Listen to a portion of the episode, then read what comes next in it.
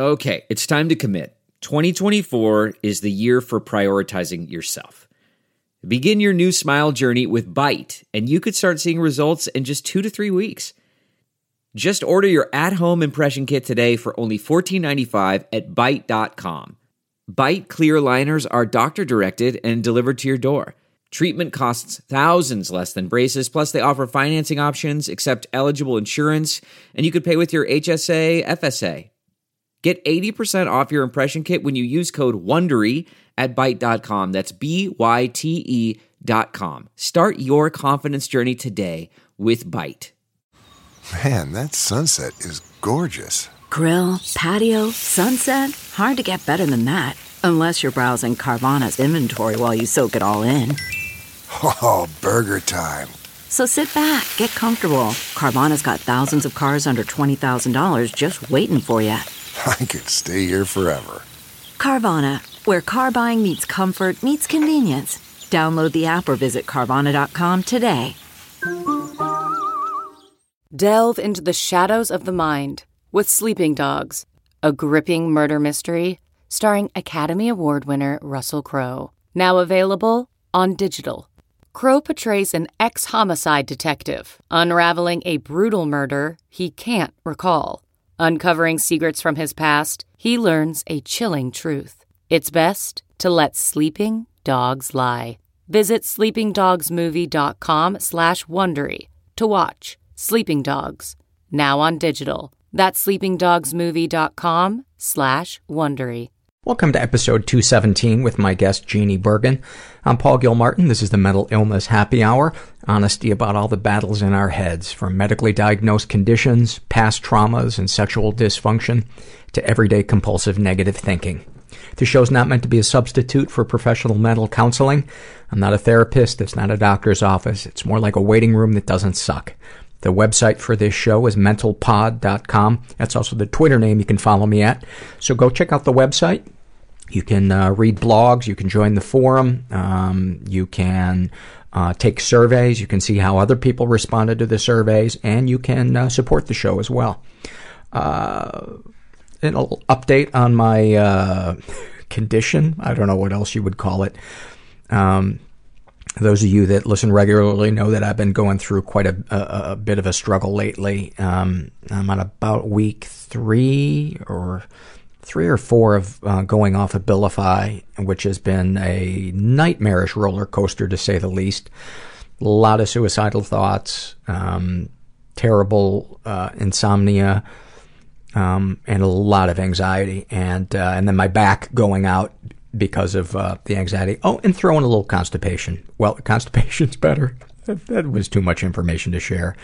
Um, and uh, I, I feel like I'm about five percent better than I than I was last week, and and because my doctor has put mirtazapine back into the mix, um, the insomnia uh, has gone away. Thank God. So I uh, I am sleeping. Um, but the the feeling of numbness is still there, and um, like I said, uh, it's about five percent better than it was before. But what I did want to share with you is uh, the new therapist I'm seeing. Um, she specializes in EMDR. And um, she also specializes in somatic therapy, which helps you kind of get back into your body, and uh, it helps with if you've experienced childhood trauma and stuff like that. And um, I went to her this afternoon and it was, I don't think I've ever felt so relaxed. I just sat, sat on her couch and closed my eyes and she, she gives you these things that, that alternately buzz and you hold one in each hand. And something about that stimulation is supposed to help you. And she basically just talked to me for about 45 minutes and said, you know, uh, feel yourself sinking into the couch. Um, feel the safety of the pillow behind your head and, you know, you, all you have to do is be here right in this moment. There's nothing else to, to worry about. And I could feel myself starting to let go. And it was weird because uh, I could feel like certain muscles start, to, I don't know if it was them releasing tension, but I felt uh, like two or three times like a muscle twitch. And when I got up to leave, I, A, I felt completely exhausted and I'm still kind of feeling that way now about eight hours later. Um, but my back didn't hurt as much. And I'm really, really hopeful that this is going to be something that, um, that helps me. Um, so just wanted to give you an update on, uh, on that. And, um, also wanted to ask any listeners in the Boston area, uh, who might have connections to uh, speaking engagements at colleges. There's a group of therapists uh, who are listeners in Boston, and they've been putting feelers out trying to get me some speaking engagements at uh, at colleges, and um, they could use some help. So email me at mentalpod at gmail.com and I will put you in touch with them. Um, I did get the opportunity to speak at Johns Hopkins uh, a couple of months ago, and it, it was um, I enjoyed it so much, and it's something I want to do more of. Um, so uh, I would love your help if there's if there's any way that you can uh, if you have any kind of connection to people that book speakers at, uh, colleges in Boston um, or anywhere else actually. Um, this episode that I'm uh, going to air with Jeannie, we recorded uh, last week. A lot of times when I record an episode, it uh, was recorded months previously, sometimes even more than a year or two. Uh, but this one was recorded last week. Um, and I don't know why I needed to mention that. Um, let's read some surveys. This is from the Struggle in a Sentence survey. And this was submitted by Slow Joe and about his PTSD, he writes, wishing you could have had the fight so I don't have to fight it every day forever. It's pretty profound. Uh, this is uh, by Killjoy, uh, talking about her anxiety. She writes, My heart bruises my sternum. It is beating so hard. My brain is a swirl of irrational thoughts, and then berating myself for having these irrational thoughts. It just builds into a cycle of crazy, anger that I am crazy, shame about crazy, etc., etc. A snapshot from her life, she writes, I can't do anything spur of the moment. I am not a fun person. I am not a good person. I have too much anger, jealousy, and resentment. I have spent every day of my life since I was 17 trying to be a better person, but when my anxiety and depression flare up, it feels like nothing I do is worth it because I will always be sick. I will always be a burden. Boy, do I know that, uh, I know that feeling. You are not alone in, in that.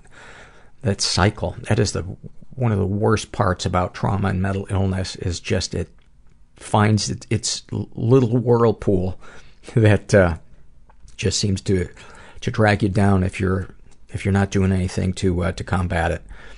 This is a struggle in a sentence filled out by a guy who calls himself August A. And about being a sex crime victim, he writes, My first girlfriend that I had sex with, she used to brood about raping me until she finally did so and didn't stop for two years.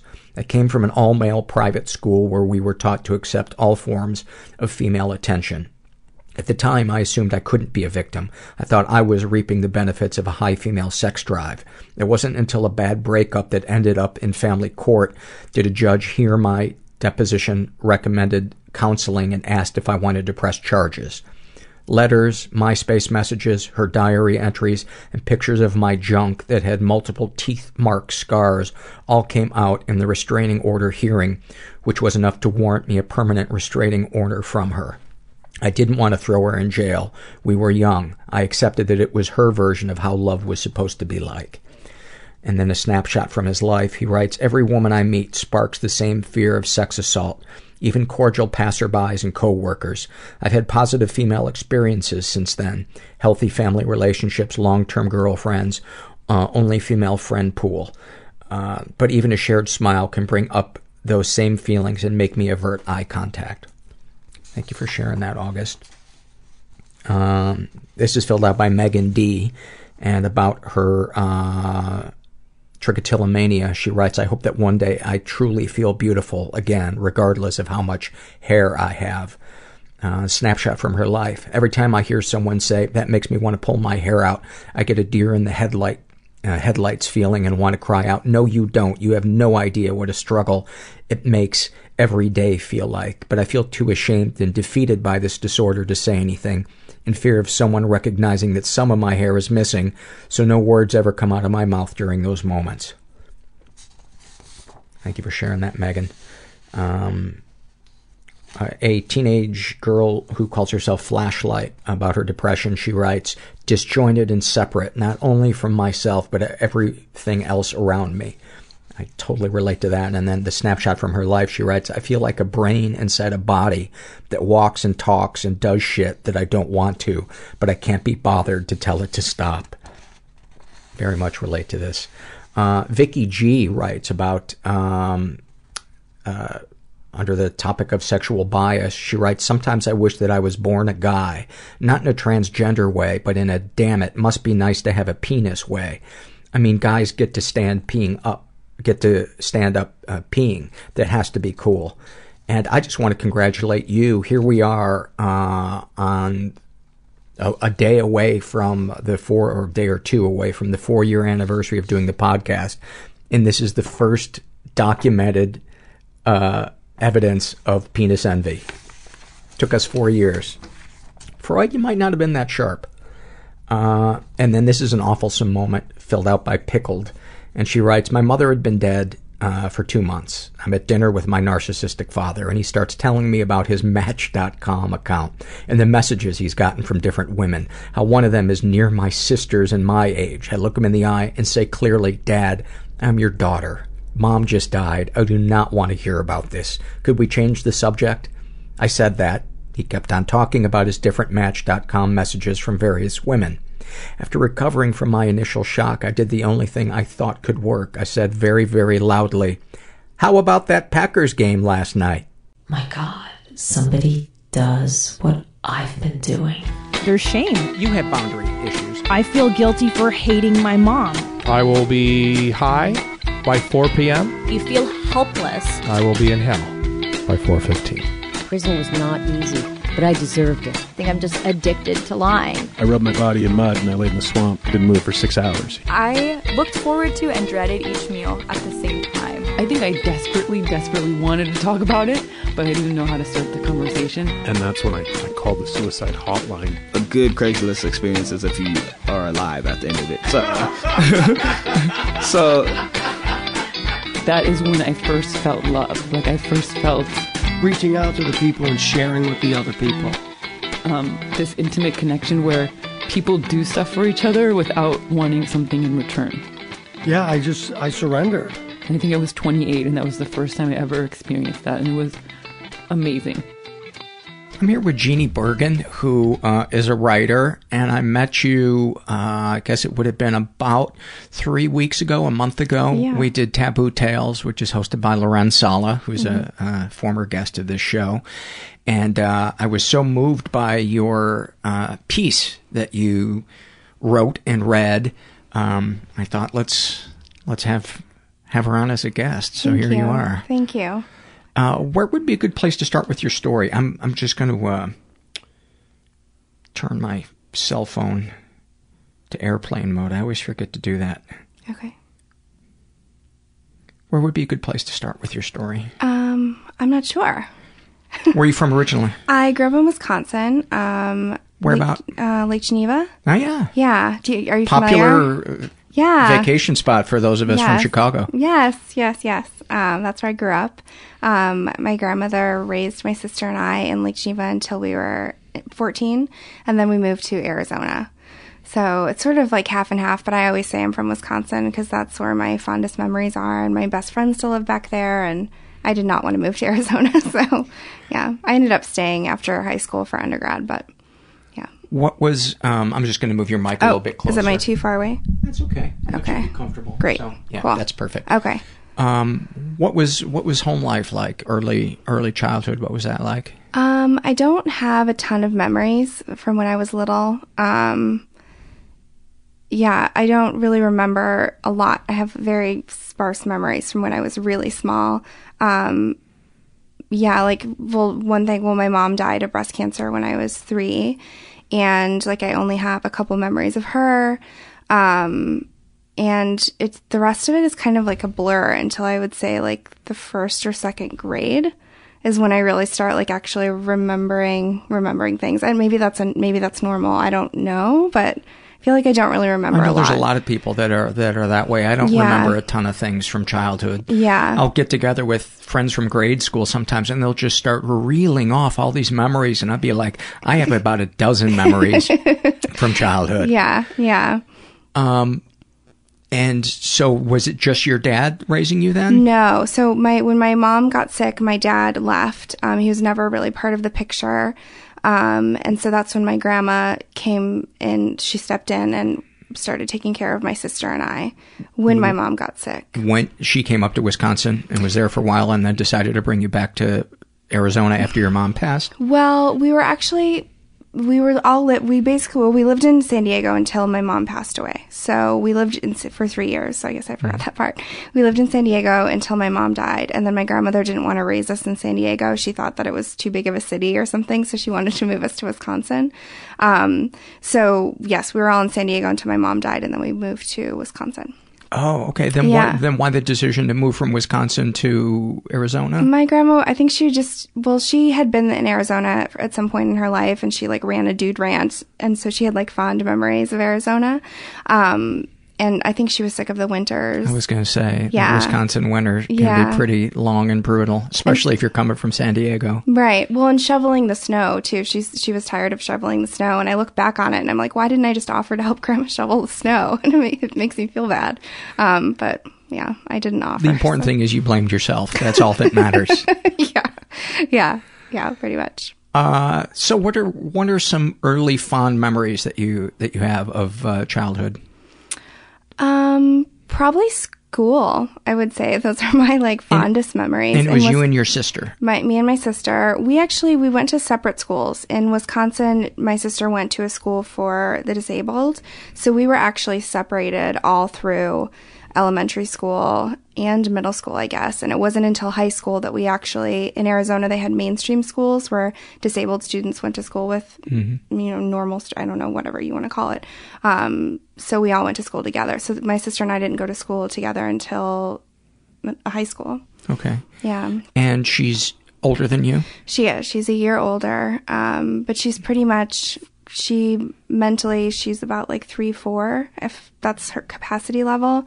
Um yeah, but she so she has a rare form of epilepsy called Lennox-Gastaut syndrome. So she was born Can you spell that for me? It's L E N N O X Uh-huh. G A U S T A U T. I Okay. actually don't even know if I pronounce it correctly. That's all right. Yeah, so she uh, she has a rare form of epilepsy. My dad actually had epilepsy and he had seizures, but that's pretty much all I know about it. But he was norm like fine mentally, like he was could you know was totally Function. fine, function, yeah, everything. He could get it together enough to leave the family. yes, His exactly. abandoning skills were left completely intact. Totally. He'd come out of a seizure and it'd be like, no, this place, this is not my thing. Yeah, my wife's dying. My one Yeah. of my kids is handicapped. Yeah, so he, My hips move freely as I walk down the driveway to my running car. exactly. Um, yeah. So so she, so technically, Edna developed nor like she developed fine. She started having seizures when she was a baby, but she developed. Her name's Edna. Edna Edna May. Um, she was named after my grandmother, and I'm named after my aunt, my mom's sister. Um, and so she was okay until about three, and that's when the seizures got really bad and just caused the decline. And so she's just kind of stayed where she you know, stayed at that age mentally. Um, it was weird. One time I found a cassette tape of my sister and I doing ABCs with my mom, and Edna was talking better than she does now. Like Really? completely fine. Yeah, it was really, I don't even know what I did with that tape. I kind of listened to it and then put it away. Was it hard to listen to? yeah, and it's like weird because hearing my mom's voice, you know, I'm crying. Yeah, um, which I'd never really uh, heard before. So, yeah, I guess I should probably find it. Sorry.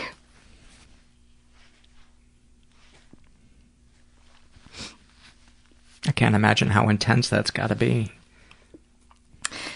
Yeah, I mean, yeah, it's it's weird. Like, I have like some pictures of my mom. I don't know. It's so strange just thinking that like there's this person who wanted my sister and I so much, and she didn't get to be a part of that. So she was super young when she died. She was only 33, which is, I mean, that's so young. Like, I'm 30 now, so, uh, you know. Isn't that weird when we get to be an age that we remember our parents being? Yeah. Yeah, so. So, talk about um, your relationship with uh, Edna May. Um, well, it's really good now. We're really close. Um, I just saw just saw her today. We went to the mall for a couple of hours, and um, it's really good now.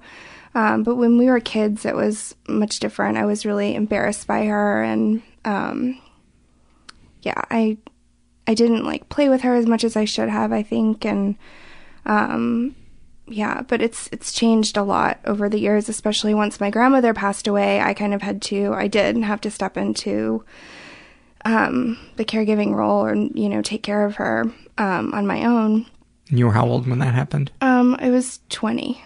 Yeah, she went to briefly go live with my aunt, um, but she had a drinking problem, and so she couldn't take care of her. And I um, petitioned for guardianship, and then I got guardianship of Edna. I rem- remember um, part of your piece you read what the hoops you had to jump through to get guardianship of her. Do you want to recount some of that? Um, I'm forgetting what I said actually said in the piece. Um, well, I had to go. I had to. I had to go to court and petition. Um, and it wasn't until like the ju- until the judge because no one really believed me. Like my aunt is really nice. Like she's very nice. And no one really, they thought, oh, well, she's taking care of these two girls or had taken, because she'd helped my grandma take care of us. And so everyone thought that my aunt was just this wonderful person, but she was drinking and passing out and not taking care of Edna.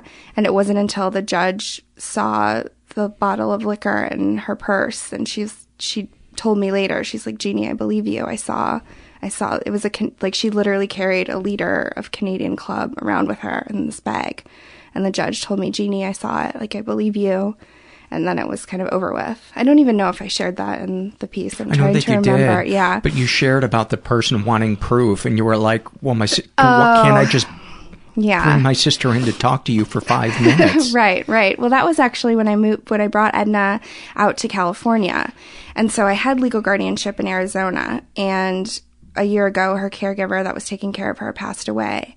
And so I brought her out here and I tried to get services established. And, you know, the, just the most ridiculous questions like, um, they were talking directly to Edna, and she's, you know, reading her Winnie the Pooh book, and they're asking her, you know, spell your name and all these, you know, yeah, basically for proof that she's disabled, and it's so clearly obvious.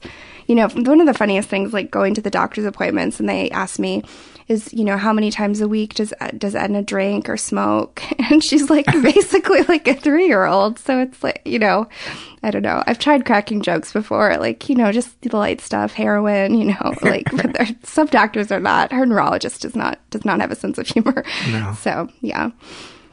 Yeah, and at the the DMV when they wanted her to sign her name, um, I was like, she can't, she can't sign her name. I'm gonna have to do it for her. And they were like, oh, well, just just put the pen in her hand, and then you can motion for, and then you do it for her. And it was like this game of charades where I'm. It was just Pretending as if she can sign. Exactly. And it was like, no, that's, I'm not doing that.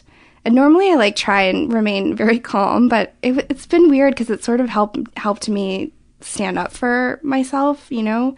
Um, because I think a lot of times, like, we just, you know, people, especially in bureaucratic situations or like for the government, people ask you to do things and you just kind of like follow along because it's what you're supposed to do. But it's really ridiculous what people ask you to do sometimes. You have to say, no, I'm not, you know, let me talk to your manager or something. Um, yeah. What are some things that people who don't live with a disabled sibling, uh, what are some things that they might not know or realize that uh, you go through or you experience or you struggle with as the as the sibling?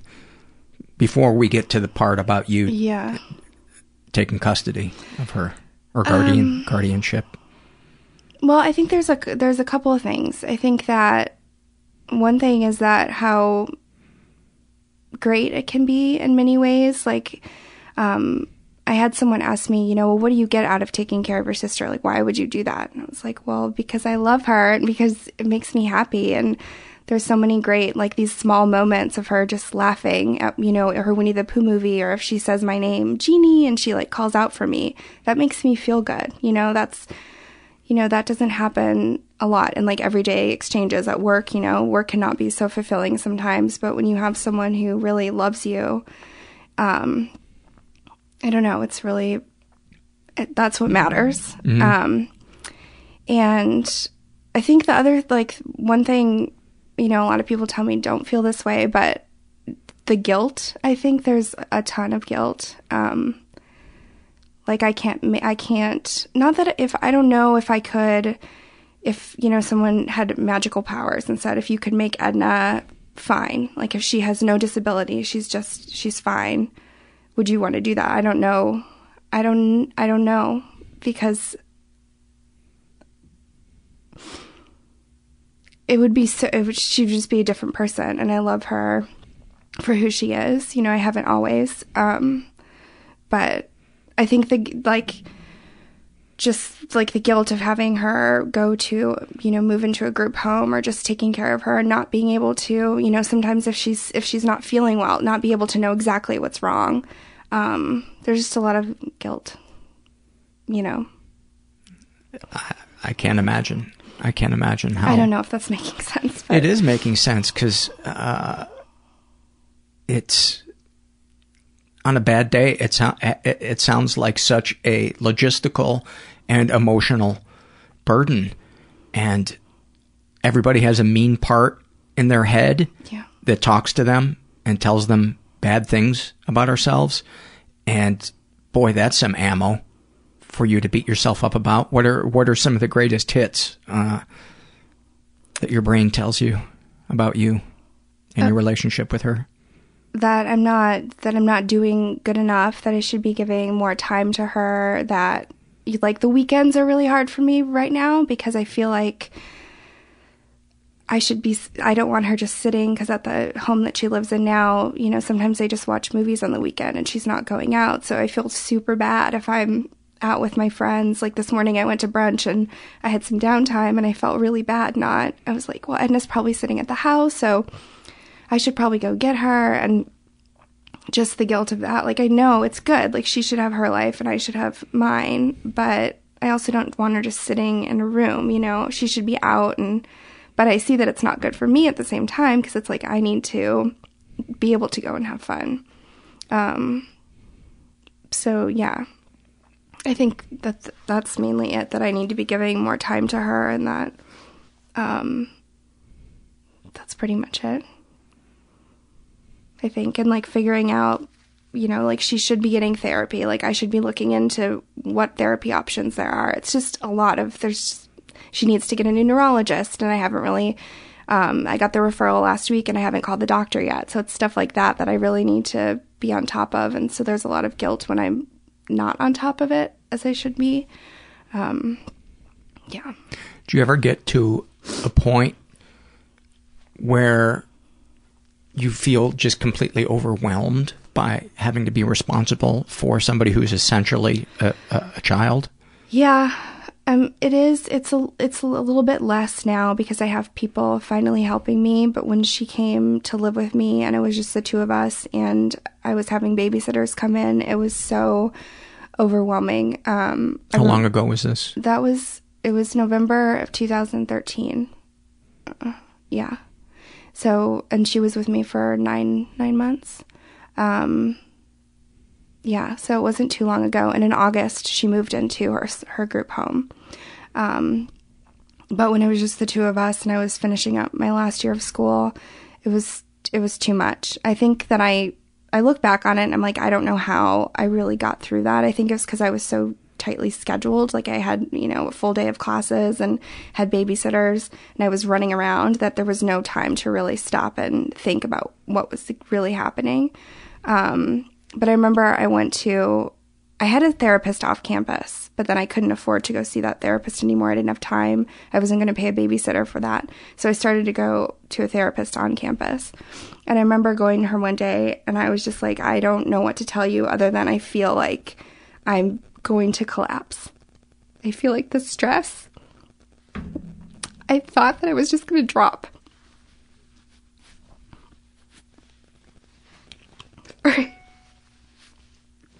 um, I've. Sorry. I felt like it was totally possible for me to just collapse. I can't imagine what it would be like going through college and taking care of a disabled sibling. Well, and she, like, Edna's really difficult. Like, she's very stubborn. I mean, we're both really stubborn. Were you paying your way through college too? Yeah. Were you working? I was working on campus. So I had like a, a, job where I was, it was actually really cool. I was interview like every Friday I would bring in screenwriters and I would interview them in front of the students and talk to them about, right? It was really cool and I did not want to give it up. Basically, like I could have, it was this weird thing where I was living off of loans. So I could have, I could have said, okay, I'm going to take a year off of school, but I was living off loans. Mm-hmm. So that would have mean that I would have to get a full time job to be able to support myself. And the full time job, I would have to be able to pay the babysitter to come and take care of Edna. So that wasn't going to happen, you know. Wow. So, um, so it was better for me actually to be in school and have the loan money and continue doing the classes, and in the meantime figure out, you know, what I was gonna. I was looking for a home for Edna because I knew that I couldn't take care of her um, full, like full time if I wanted to have a job eventually.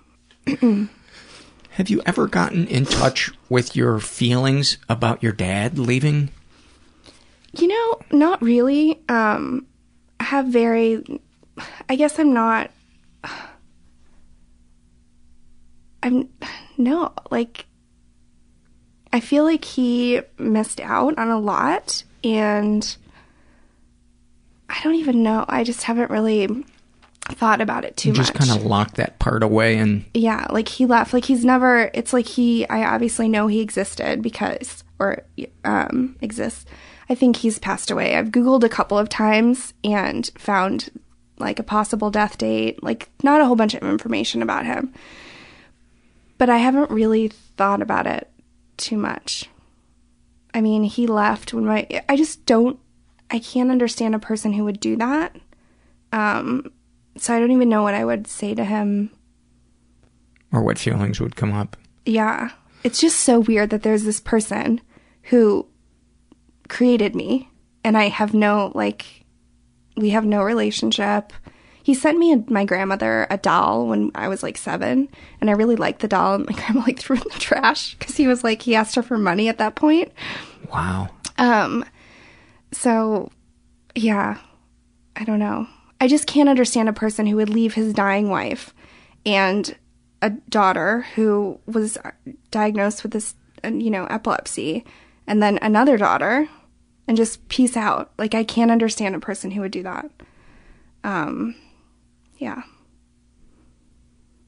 So, give me some some kind of seminal moments from childhood or adolescence that kind of stick out in your mind as being particularly good or bad or bizarre or struck you in a weird way? Anything that kind of pops out in your mind?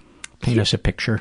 Um, well, I spent like, this is kind of a weird thing that I think about recently because my cousin just told me this recently um, something I had forgotten. But I spent a lot of time alone when I was little. Like my grandmother, my grandmother and my sister were very, very close.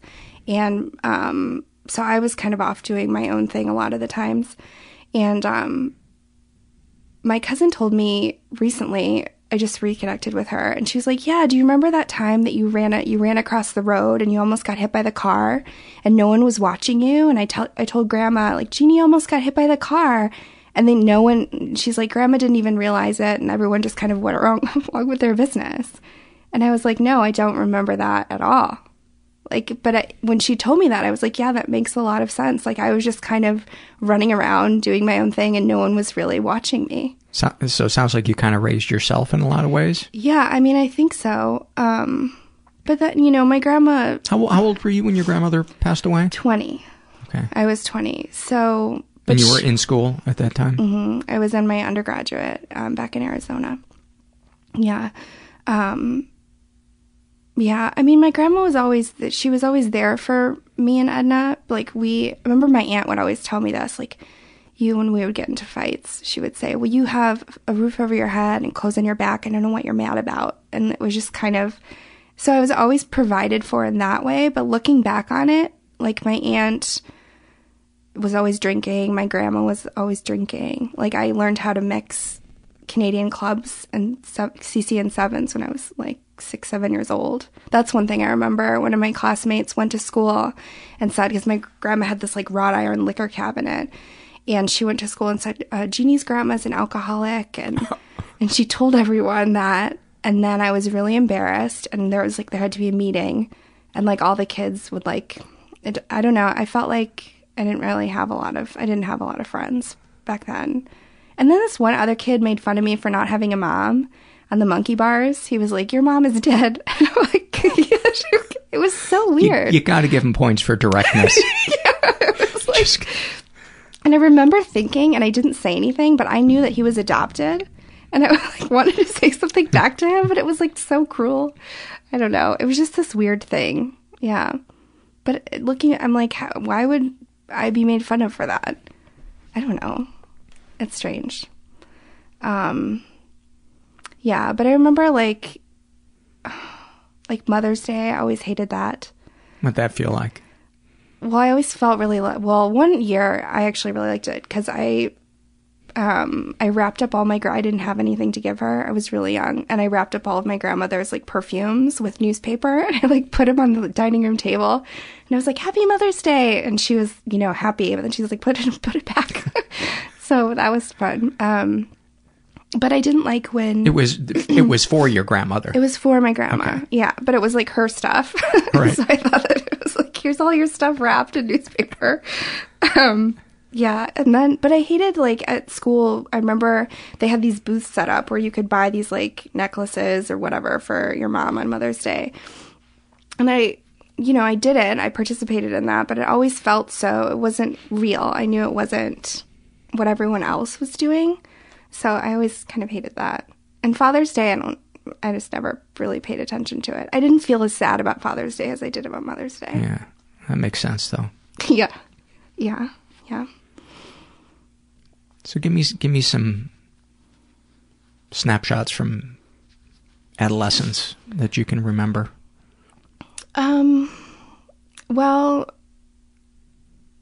well, when I was nine, I went to go live with my aunt, um, and my uncle, and that was, uh, I really liked that time because I felt like, I'd prefer to to say you changed drunks. yeah, I changed drunks. Yeah, that's what I did. Oh man, that's true. Um, it's weird. Like sometimes I'll smell like I don't really like hard liquor. I've I drink vodka, and I don't think my aunt ever drank vodka. I think it was that that's like the only liquor I didn't really wasn't really around, so I can actually stand it.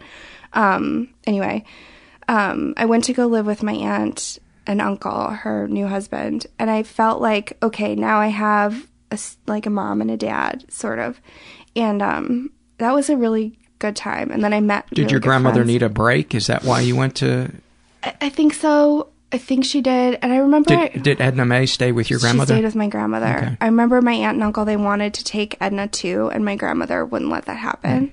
And so we lived like across the lake from each other, so it was like thirty minutes away. So I went to go live with them, and then Edna stayed with my grandma. Um, and then that was for about two years. And then when my aunt and uncle got divorced, we all moved to Arizona together. Mm. Yeah, so they were only married for a few years. Um, but I really like that time because like he did activities with us. Like we used to go on the boat and like he would take me and my friends tubing and I would have like little slumber parties. And that was a really fun time because I felt like a kid, I guess. Mm-hmm. Um, yeah, it was fun. What's co- what's coming up for you right now? No, it's just weird. Like, all those people are gone.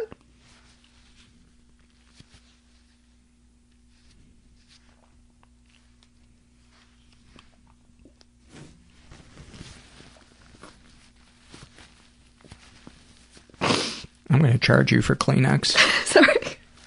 You are you are putting this podcast in the in the red. Sorry. Um Yeah, it's just weird to talk about all these people that are not a part of my life anymore. sounds incredibly painful. Yeah, I don't really ever like I I don't really talk about it, I guess. So yeah. One of the things that moved me so much, and the thing that you read about Edna, was how emotional you got when you talked about her, and it was so clear how deep your love is for your sister.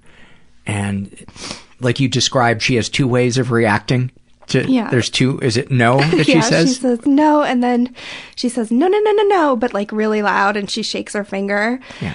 Um, and it's really cute, but it's like you can tell she's mad, so you don't want to like laugh, but it's Right. really cute at the same time. Um, yeah, she's just you know really sweet, um, and then also really stubborn.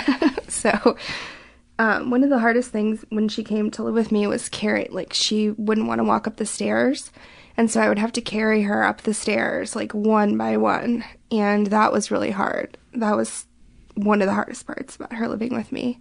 Um, yeah.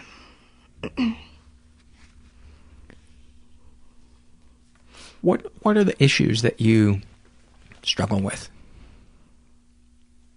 um issues um i think one thing for me like i've constantly because i feel like i have had to parent myself in a way and so i'm really really hard on myself and so i have a lot of negative thoughts like you're not doing this good enough. Um, you're not doing enough for your sister. So i've tried to like you know i actually just tell myself shh. I just say shh. Which i don't know if that's but it's it's helped a little bit. And i don't know if it's necessarily a good thing to not think i don't think negative things sometimes. Maybe that's helpful. I don't know if that i don't know You don't know if it's if it's helpful like maybe it's it's good that i'm hard on myself you know? But it's sometimes it's where i'm being mean to myself like you're really fat or you need to lose weight or you know you're not doing enough for edna and it's like i know that i'm really trying my best you know? Um yeah. I got to say, you know, I'm in awe of people like you that put themselves through college you know, while you're taking guardianship of your disabled sister. Um, you had your your father abandoned you, your mom died when you were little, and you just keep going. I know, you know, I, I know. Yes, we do have to keep going. It's like, what's the alternative? Yeah. Um, but can you see how strong you are? Do you ever stop and go, "I- I'm a bad motherfucker? Um, yeah, I mean, I've only recently kind of been like, okay, I can be proud of myself. I've only recently kind of allowed that to happen. Um, but I still feel like I didn't do good enough. Jeannie has taken her glasses off about 40 times to dab her eyes. I don't know why she keeps putting her glasses back on. That's Are you true. gonna Are you gonna uh, There's no point. r- read a legal document for us? Yes. I haven't prepared. It's kind of adorable. Um, I was really hoping. I didn't even think actually that I was going to cry, but that's happening. It was one of the things that was so moving uh, when you read that piece was you had such a hard time getting through it, and the audience. I mean, we were all so so moved uh, by it, and your connection to your sister, and how complex um, it was. The the things that you had to go through uh, with virtually no support. Yeah. Yeah, um it was yeah, I'm so thankful that like my I didn't, you know, my friends stepped in when they could. Um but there's so many things that like pe- like I didn't want to share. Like just like I remember when she first came to live with me, people were like, "How can I help? Like, um, can I give you money?" And it's I didn't want that. I don't didn't want to be pitied. Yes, I needed money because like the babysitters were so expensive, but I didn't want to be. I didn't want. I don't want people feel, feeling sorry for me. Um, so that was yeah. It was really hard because I felt like I was. I couldn't share exactly what I was going through because then it would make it even worse. Like people would feel really bad, and yeah. The the Jeannie folded uh, this story of Edna into another story about a guy that you were. I don't know, is dating the right word? Fucking. No, fucking. I guess. I don't know what we were doing. But it, it, it was it was great because it was so frank, and um, you just seemed really like in touch and unapologetic about your sexuality. Um, where do you think that comes from? Um, I think just being, I mean, I guess just embracing that that was fun, you know, and just really feeling good about that. being, being slapped in the face with a dick, I guess. I don't know. But it, I don't know. I felt, because I feel like that stuff, like, that, and that's, that's what people, you know, you have fun, you get to have sex, but then it's like the heavy weight of, you know, taking care of my sister. It makes me feel so much older. Um, and so I think I can be more open with like sex stuff because it's like, okay, now I can, I'm a young person Mhm. and I'm crying when I'm saying this. It's like not fun at all. Um, I think that that's it, you know?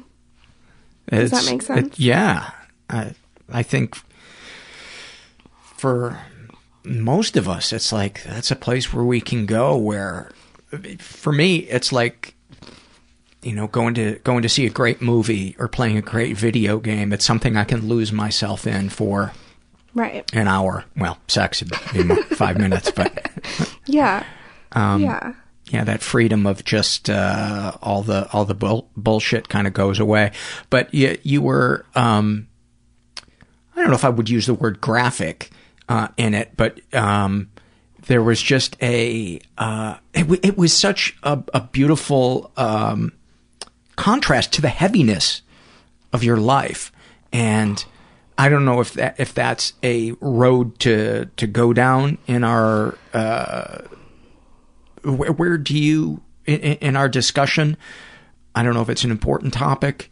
Is there anything that you'd like to talk about or elaborate? Um, or is there any other aspect of your life where you're able to let go of all the heaviness and the past and all of your Um, responsibilities and negative self-talk I don't know. I mean, I really don't. I don't know, and that's probably a problem that I don't have like a lot of. I don't. I don't think so. Not not right now, where I'm like really letting go. I don't think so. like on a scale from 1 to 10 how satisfied are you with your life Um.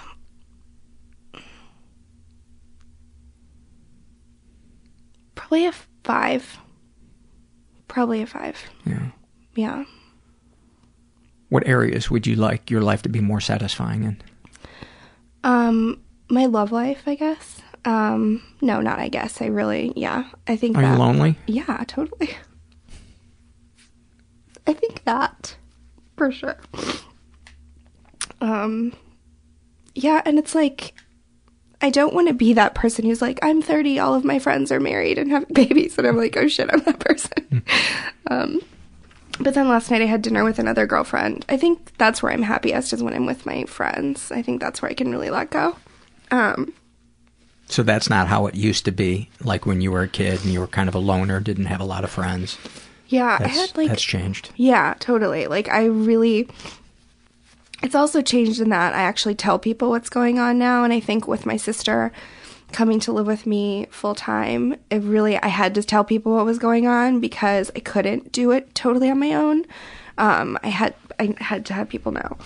Um so I could have some support even if it was just like someone being, you know, saying, you can do it, you can get through it. I mean, just simple things like that actually, like, really helped me. Um, before I didn't really tell my friends, like, what was going on. Um, and middle school friends, you really embraced Edna, and, like, she would go out with us and everything. Um, So was that a little bit of a reprieve from um, being embarrassed by her? yeah. I mean, It had felt amazing. Excuse me. Bless you.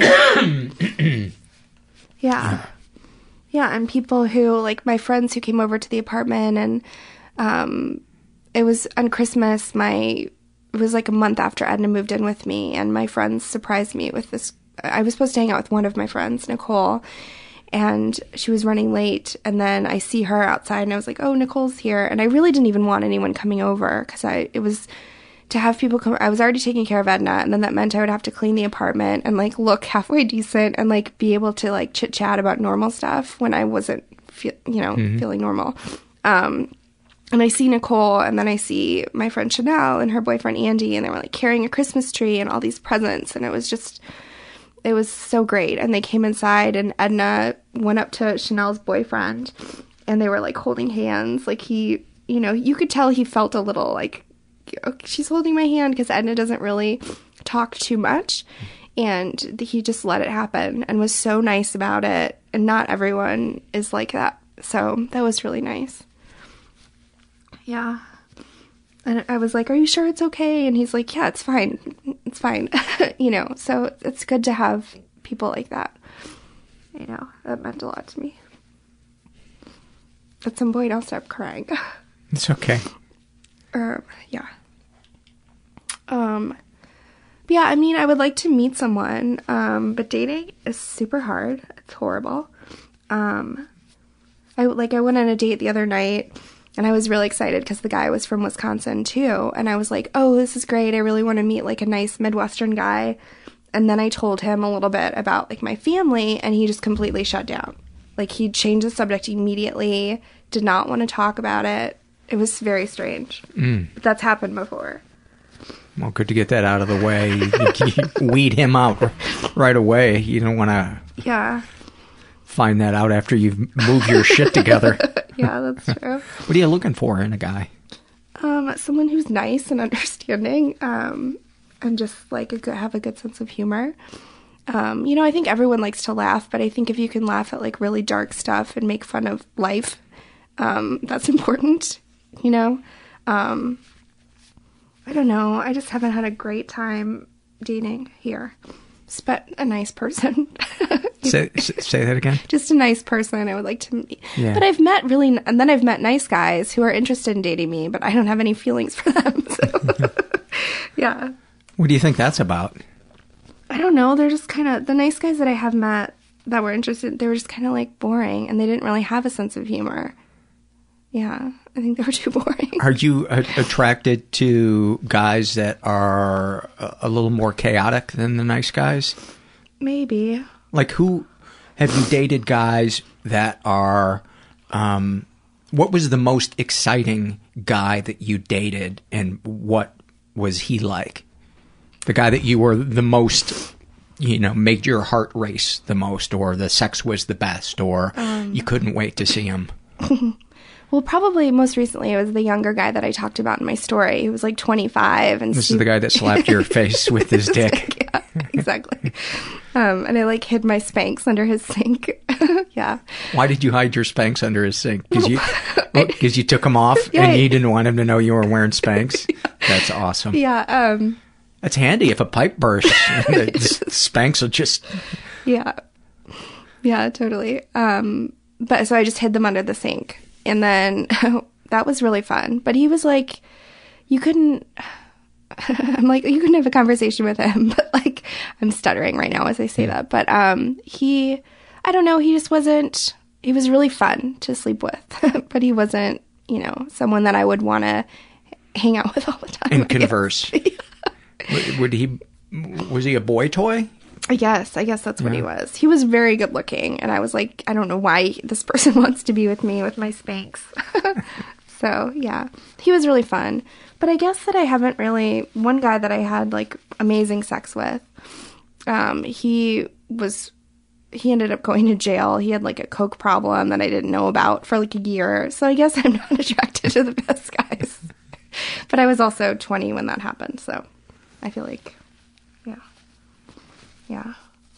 Um so When you picture the perfect guy, Mhm. if you do, what do you picture in a in a partner um that you hope for? well, I know you said nice and understanding, right. sense of humor. Yeah. Um well, there is someone who I don't know if I should talk about it, but there's someone who is I think is perfect. Um but he has a girlfriend, so that would never happen. Um but I think someone who's just really like relaxed and can kind of like take I remember one time this person like we went to we had to go to the emergency room together and he was in a lot of pain but he was like cracking jokes the whole time and my ex that I was with for a long time never would have been like that. He would have been angry and yelling at me and it would have been my fault or something. But this guy was just like making jokes. Like I wrote down um, for emergency contact, I put unicorn. Like we were just like being playful. Yeah. Like that's what I want in, even though we're friends, like that's what I want in a relationship. Like just someone who can, because shit happens, you know, like you burn your hand and you have to go to the emergency room. And to have someone with you that can laugh, I think is Especially at the darkness and the, and the bad cards that come your way. totally. Yeah. Yeah. And you and you've been dealt a lot of tough cards. You Mhm. you were dealt a tough hand to play. Yeah, totally. But I'm sort of ready.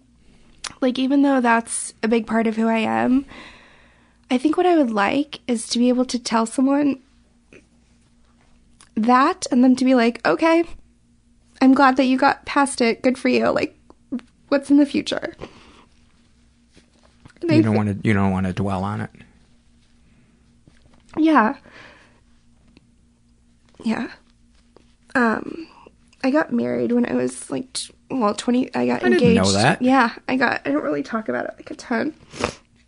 Um, I got engaged when I was 23 and, um, I don't know. It was always kind of like, I always felt like he felt bad for me. And maybe it's, maybe I felt bad for myself. Um, but I don't want that. Like, you know, Being pitied is the is the worst. It's I, I've been going through a really bad depression lately. uh huh. and you know you're supposed to tell people when you're f- feeling bad Right.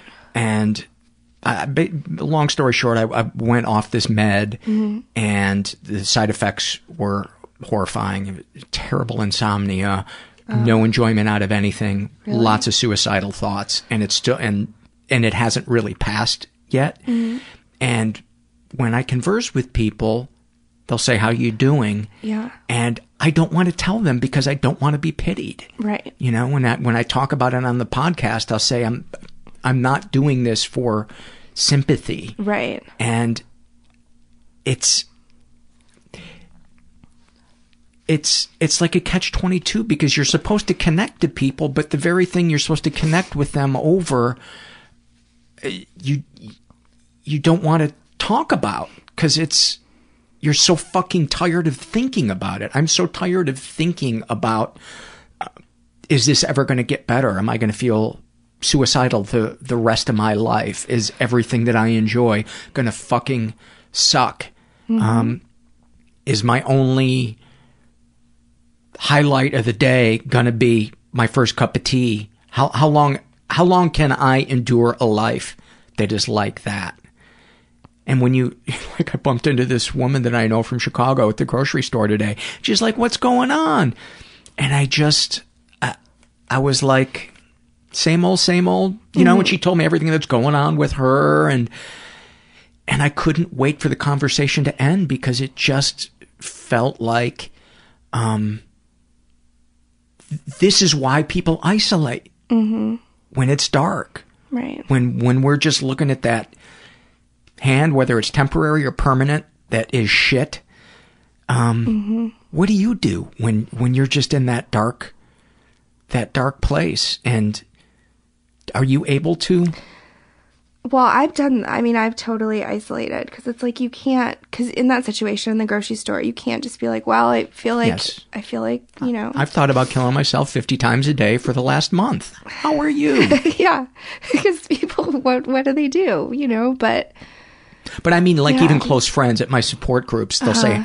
"How are you?" Uh-huh. And maybe one or two of them, I'll say, you know, the suicidal thoughts are still there. Right. I'm still not enjoying really much of anything, Mhm. and I'm just, I'm, I'm just riding it out. But a lot of, a lot of the other people that are close to me, I just, I can't get honest with them because I don't want to fucking talk about it. Right, right.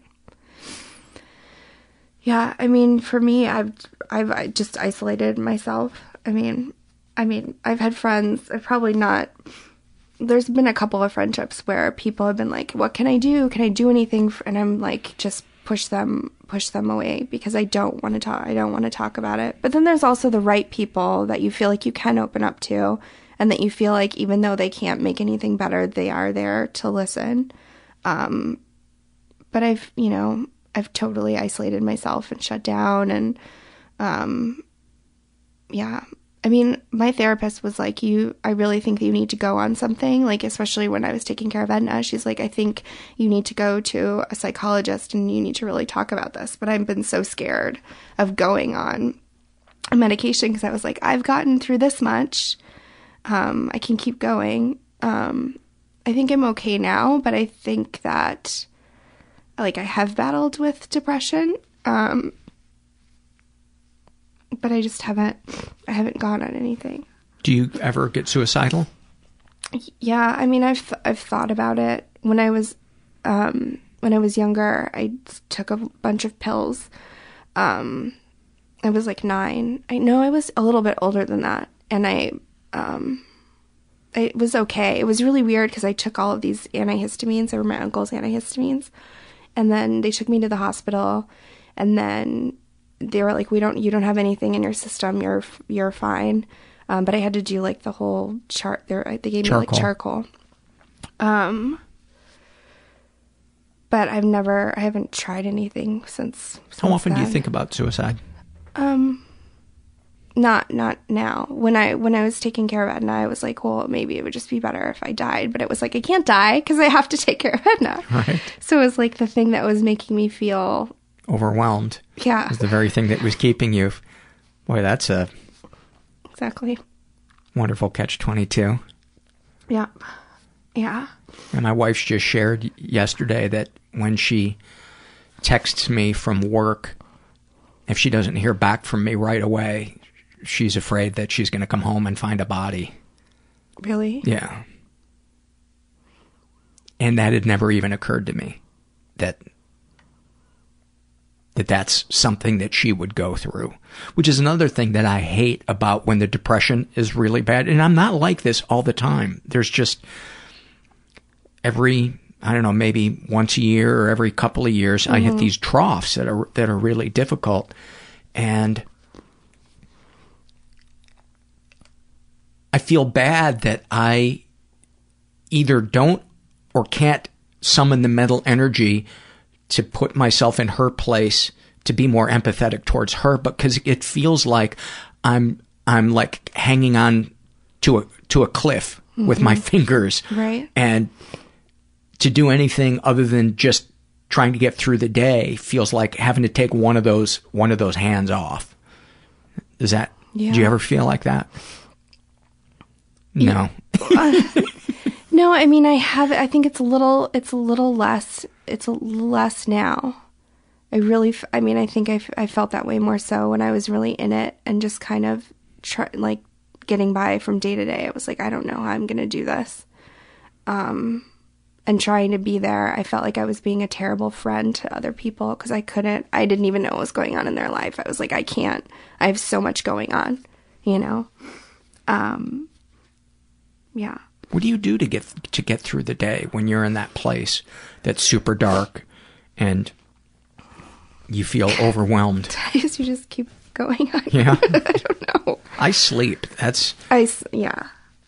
Uh, I But I, I look at somebody like you who has so much more responsibility than I do fortunately, I have a life where I can sleep, where I I don't have kids. You know, I don't have a nine to five job. I Yeah. can sleep. You've got a lot more on your plate. What? I mean, that's that's what I've done. Just sleep, just sleep, and just shut the lights off and just stay in bed. But I can't do that. I mean, I can do that now. I couldn't do it with Edna. Um, How far away from you is her home? 20 minutes. So it's really close. Um, but even, I mean, even when she was with me, like she would get, she's, she gets tired a lot from her medication. So she would take naps and I would take naps at the same time. And then I would be like, I shouldn't be taking a nap. I should be working. so, yeah. You sound like you're so hard on yourself. Yeah. Yeah, I am. Um yeah, but I mean that's pretty much what I've done. It's just s- sleep. Um there was a time I think that I probably drank too much, but now I can't do it. I feel like I get old. I am old and I get hungover way too. And then the whole next day is shot, so yeah. Um I don't know. I guess I just keep going. I don't know. I don't know. Not very well, obviously, if I'm crying this much. So, are you currently in therapy? No. Just Okay. why I'm crying. What do you Um, think about going to uh, therapy? Well, I want to. I think I want to find a different therapist. I liked my therapist. I think part of it is that I had already told her so much, and so I didn't want to start over with another one because I didn't want to go through the whole thing again. So I was like, well, I've already been with her for this long. Um, but like, I remember one of the one of the pieces of advice she told me. She's like, well, I know you're really angry, so you could get a lot of pencils and you could snap the pencils. And I was like, yeah, I could do that, but that sounds really stupid. like, I don't know. Um. So yeah, I mean, I definitely I should probably go back. How often do you feel sad? Um, a lot. Do you do you feel sad a lot? I feel numb a lot. I actually don't feel. Uh, before I ever got medicated, I felt sad all the time. Um, but my depression manifests itself in just feeling numb, just feeling nothing except um, maybe anxiety um, or frustration, Mhm. um, but not necessarily angry. Just uh, just kind of a pointless, a kind of a pointless um, endurance of of the day. Yeah. Uh, I'm actually feeling okay right now. My cup of tea worked, and I played hockey, so I'm Mhm. thank God I have a little bit of uh, endorphins going through right now. But today, uh, before before I got my first cup of tea in me, I must have thought about suicide thirty times, and not like, am I going to do it? Just like, that's always there. Mhm. That's always an option. That's feeling like cornered by my life, and that's the exit. That's the exit sign, like in a in a comforting way to to um, I guess relieve the the stress. Mhm. Uh,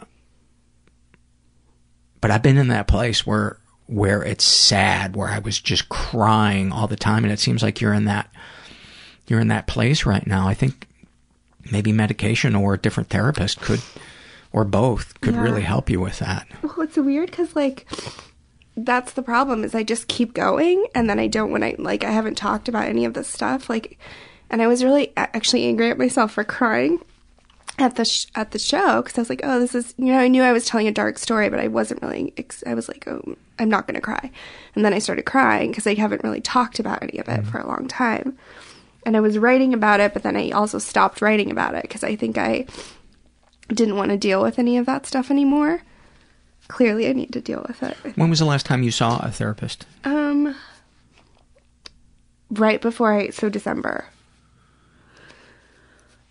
Uh, you know, I say find another therapist if this one's not clicking for you Yeah. and you don't feel like you completely trust this therapist. Yeah. I think I think changing therapists and you live in Los Angeles, there's a gazillion Yeah. to choose from. Totally. Um I found a, a new one because I wanted to do EMDR, Uh-huh. and I went through the uh, Psychology Today website. They have a therapist finder, Uh-huh. and I typed in EMDR, Uh-huh. and then found one uh, near me. And you, you know, the bunch will come up with the search of what you're looking for. I wanted Uh-huh. somebody that has experience with uh, childhood trauma and stuff like that. Mhm. Um, so you can read like a paragraph about them. So that that was really really helpful to me. But Mhm. you know, I think you deserve to feel better than you're than you're feeling. And um, man, you've been through a lot in your life. A lot. Yeah. hmm What's EMDR? eye movement uh, desensitization reprogramming, I think is what it stands for. And basically, it's a way to reprocess trauma that's been wired into your brain. It's a way to rewire it. When your eyes move back and forth, Uh-huh. if you talking about talk about events that were traumatic while you're moving your eyes back and forth, Uh-huh. it can actually rewire how your brain um, feels about the event. And Really? it, yeah, it's had uh, amazing results, uh, especially with uh, returning combat veterans Huh. and people who've experienced uh, childhood uh, trauma, especially sexual trauma. I've never heard of that. Yeah. Yeah, it's. Uh, I don't know how long it's been around, but uh, some people swear by it. I, did, I did a couple of sessions with uh, a therapist uh, uh, two years ago, and I felt some relief from the few sessions that we did. I had to leave her for other reasons because she Uh-huh. was scatterbrained and Oh, okay. would ha- let her dog come into the sessions, and it was distracting and making noises. And I was That's like, weird. I was starting to get resentful at her, and I was like, this is Right. this is so. If you want somebody who has uh, experience with how to let therapists go, email me or call me anytime because I've gotten quite good at it. Okay. And any good therapist will be will congratulate you on making the tough decision to Mhm. to move on. So if any therapist fights you on leaving, Yeah. that's proof that you need to leave. Right, right. You know, I mean, they may ask you. A good therapist might ask you a couple of questions. Is is there something that you're afraid to to talk to me about? Mhm. Um, at least that's what I would imagine. I I don't know, but from the from the um, the few times I've decided to to move on, it was always scary, but never as bad as I thought it was going to be to to have that conversation. Right. Because it's all about what we're what we're comfortable with and what we what we want out of it. Yeah. I think I just really haven't like made the time for it. I think that's a huge thing, you know. I'm working a lot and I just haven't made the time for it, but yeah, it's you know, it's going to come up because it's then once I start talking about it then I start crying this Yeah. much, you know. somebody tweeted something really funny. Uh, this guy tweeted, I can spend one week's salary on a therapist or one month's salary on a prostitute. Which do you think makes more sense? Oh my gosh. Do you want to uh, trade some fears and uh, Yeah. and loves? Mhm. Do, I wrote them down. Is Okay. okay? Want to break them out? Yeah. Do I have mascara all over my face? No, you've done a good job of dabbing. I almost want to take a picture of all the clean. Oh, you've been using this a single Kleenex, or do you have No, a pile I'm, on your lap? Piling. I'm Yeah. piling and crumbling. Um, yeah. Sorry, I'm crying so much. No, this is uh, hopefully a. a I- I'd consider it a compliment that people feel safe enough to to cry here. And use all your. And I, I think the listeners appreciate when people's defenses come down. I know, I know I do. That's why one of the reasons why I wanted to have you on. I knew you were going to be a huge crybaby. Like, boy, she's a baby. I got to get her on the show.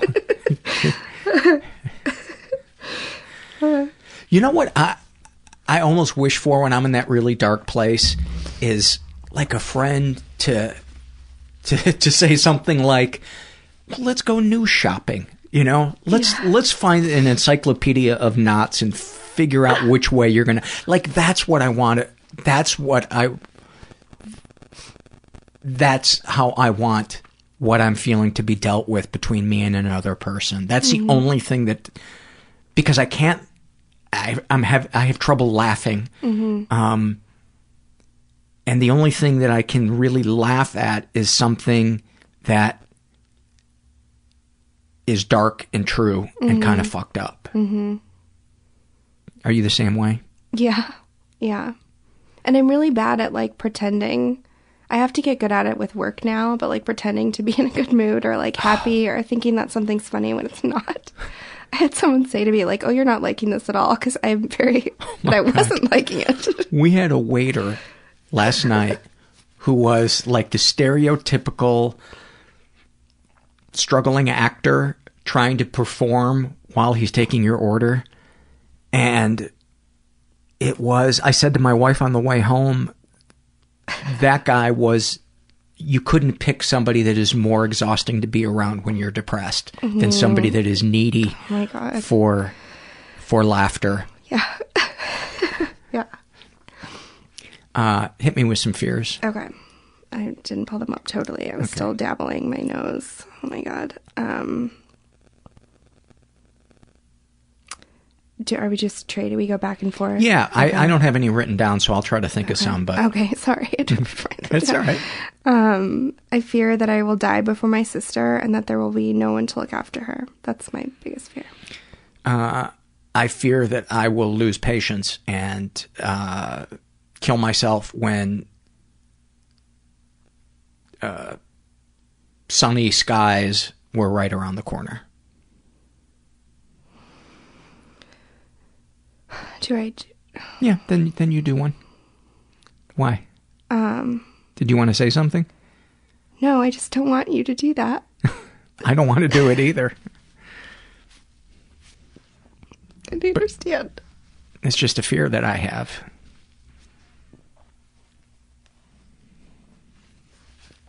Um, okay. Um, I fear that I won't ever be close to God again.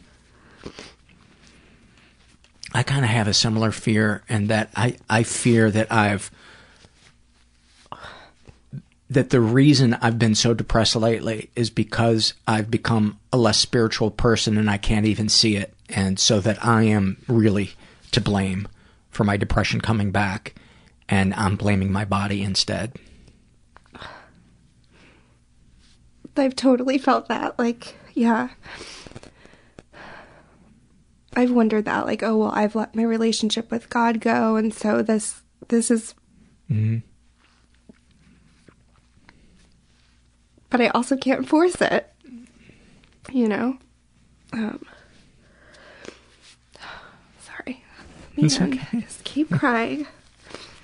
Um. I'm jealous how how easily tears are able to come to you. I don't know if it's easily, but um, how much you're able to to cry. I'm I, just crying. This Yeah. does not. I have not cried this much in a really long time. Maybe since the show I did. no, it wasn't that much, but I just don't. Yeah, I don't really cry too much. I cried the other night after my really horrible date. With Pasquale, my Lyft driver, I was just crying in the front seat. I don't think he could tell because I was kind of like I put my hair in Yeah. front of my face and just started like, yeah. Um, should I keep our going? th- our episode are between the, my suicidal thoughts and your endless stream of tears. We may we may lead a dozen people to jump off bridges. Can you put your uh, your Oh. phone on airplane mode? Oh, how do you? Okay. Go to settings. Uh, airplane. Yeah, air, airplane mode on. Okay, Yeah. sorry. That's all right. Otherwise, we I get uh, buzzing, Okay. Oh my gosh. and it makes me suicidal. I almost dropped the Kleenex. sorry. Yeah, I'm I'm worried about you losing fluids. That's how much you've cried. I can't believe I'm crying this much. Yeah. Okay. Um. You are you are safe from having a sinus infection for the next five years. Your sinuses have drained so much tonight. No. I'm so gross right now. I'm sorry. Um. Should I keep going? Yeah, yeah. Should Give me do- another fear. Okay. Um. I fear losing my memory. God, I definitely have that one. It. uh I fear um, losing my mobility. Um, on top of all this other shit, my back has been going out, Oh, and I don't know if it's from stress or tension or whatever. Uh-huh. But um, uh, I have a, a um, what's called spinal stenosis, which Mhm. means your your spinal column is very narrow, so you Mhm. get pinched nerves and stuff more easily than the average person. Yeah. And so I just I have this fear that I'm gonna I'm gonna get to this point where my back will never be able to recover. And so I'll then I'll be in back pain and have to take Mhm. meds or Right. whatever, and then have to dance that dance as a as a recovering alcoholic. So I have this fear that that's looming on my horizon. And that's one of the greatest hits that comes when I'm getting into that place where the suicidal thoughts are coming. Mhm. That's one of the ones that comes up over and over again is where your health is fucking consistently day by day Mhm. going downhill and it's and it's it's only going to get worse. So there's another reason. And then, then the other one that comes up is that the the globe is running out of water. For some reason, that one keeps coming up, and I'm and I'm like, do you really want to be around while people are waiting in line, shooting each other for a gallon of water get, to get through the day? You know, and, and it's gonna and it just it take whatever negative piece of news there could be. So I'm trying to avoid the news, but you know, and then I have these moments where I'm like, okay, this is ridiculous. This is just the darkness talking to me. And I try to put myself in that place where, um, when my life has been clicking and I'm feeling connected and Mhm. enjoying everything and, and things don't feel like an effort and I enjoy woodworking. And I Mhm. remember, okay, you were in that place one time. You can get back to that place before. And that's, that's kind of the cliff that I, Mhm. that I keep my my fingers on. Mhm. And I don't want to make it sound like I'm I'm ready to kill myself. I'm not Mhm. ready to Right. kill myself. Right. I'm just in that place where it's it's a persistent thought when Mhm. when that when that Mhm. feeling is there because I'm feeling very self-conscious now that I'm that I'm being overly dramatic and I'm I'm um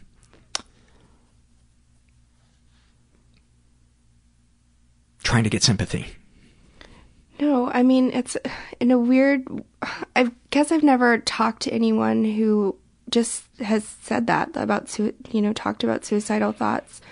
Um, it's ref- like this is gonna sound awful, but it's like it's this is gonna sound awful, but it's refreshing in a way because it's like I've totally I've had those thoughts, and there's been times in my life where I've thought about it constantly, but I never wanted to tell anyone because I thought, oh, they're gonna say I'm crazy or Not going to want to be around me. not going to want to be around me or I'm not going to be able to take care of Edna. Um, and I knew I wasn't going to do anything. I was just thinking about it all the time. Yeah, that's that's where I am. You know, my Mhm. psych- my uh, therapist said, "Are you planning anything?" And I'm like, "No, Yeah. I'm not. I have Mhm. no plans for anything. It's just the this re- recurring thing. It's it seems to be the only thing. Like it, it's like it, there's an ache, and it's the only thing that seems to that can be applied to that ache Mhm. is the idea of of that. That's Mhm. kind of that's kind of where where I'm at. Yeah. Um, give me another fear. Um, sorry, I'm typing my password. um, I fear that I won't ever find anyone to love me. Like I feel I will have friends probably. I feel like I could very much end up being, you know, 40, 50 and not have kids or a family, a husband. I fear that. This one is so fucking superficial. Uh, I'm afraid the Chicago Blackhawks are never going to win another Stanley Cup. and that they're just going to get worse and worse and that uh, eventually they'll they'll become so bad. And there's no cause for for this to be a thing. But I enjoy watching them and um I'm just so afraid that that pleasure in life uh, is going to go away because they'll be they'll be so so bad. I actually enjoyed watching them yesterday and today, so I might be getting better. Mm-hmm. Because last week I couldn't even, I didn't enjoy playing hockey and I didn't even enjoy watching hockey, and those are like my two favorite Really? things to do. But I enjoyed watching hockey yesterday, so I'm like, maybe, maybe I'm, I'm, I'm on the upswing. Yeah. I'm hopeful, That's very good. hopeful. Yeah, but that's a pretty superficial one. But it's I like it. when you you know when you when you have days where the things that bring you pleasure you could hold in the palm of your hand, Mhm. um, and one of them goes away. It's fucking scary. It's Mhm. scary. Like when I go and have my cup of tea that hopefully gives me like a two hour window of feeling good about life and I and I don't get that caffeine buzz. Mhm. I fucking hate that. I hate that. That's like, come on, universe. Can't you even give me that? Can't I get an hour out of this day where I feel a sliver of passion? Right. But that's when the suicidal thoughts get like, okay, universe, you, is this what you want? Is this what you fucking want? How was that for a long fear? Give me another one of yours. Um, I think I ran out of ones I wrote down. Let's do some loves. Okay. Let's turn this negativity wagon around. Hopefully, I'll stop crying during this one. Do you want to go first? Um,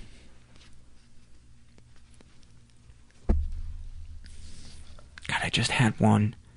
I was listening to a song the other day, and there was something that a singer did in it that I was like, oh, I fucking love that. And now I can't remember what song it was. I don't know, give me one of yours. Um, I really, this is really silly, but I love the way trees look when the sun is setting behind it. It's like one of my favorite things. Mm. I love it.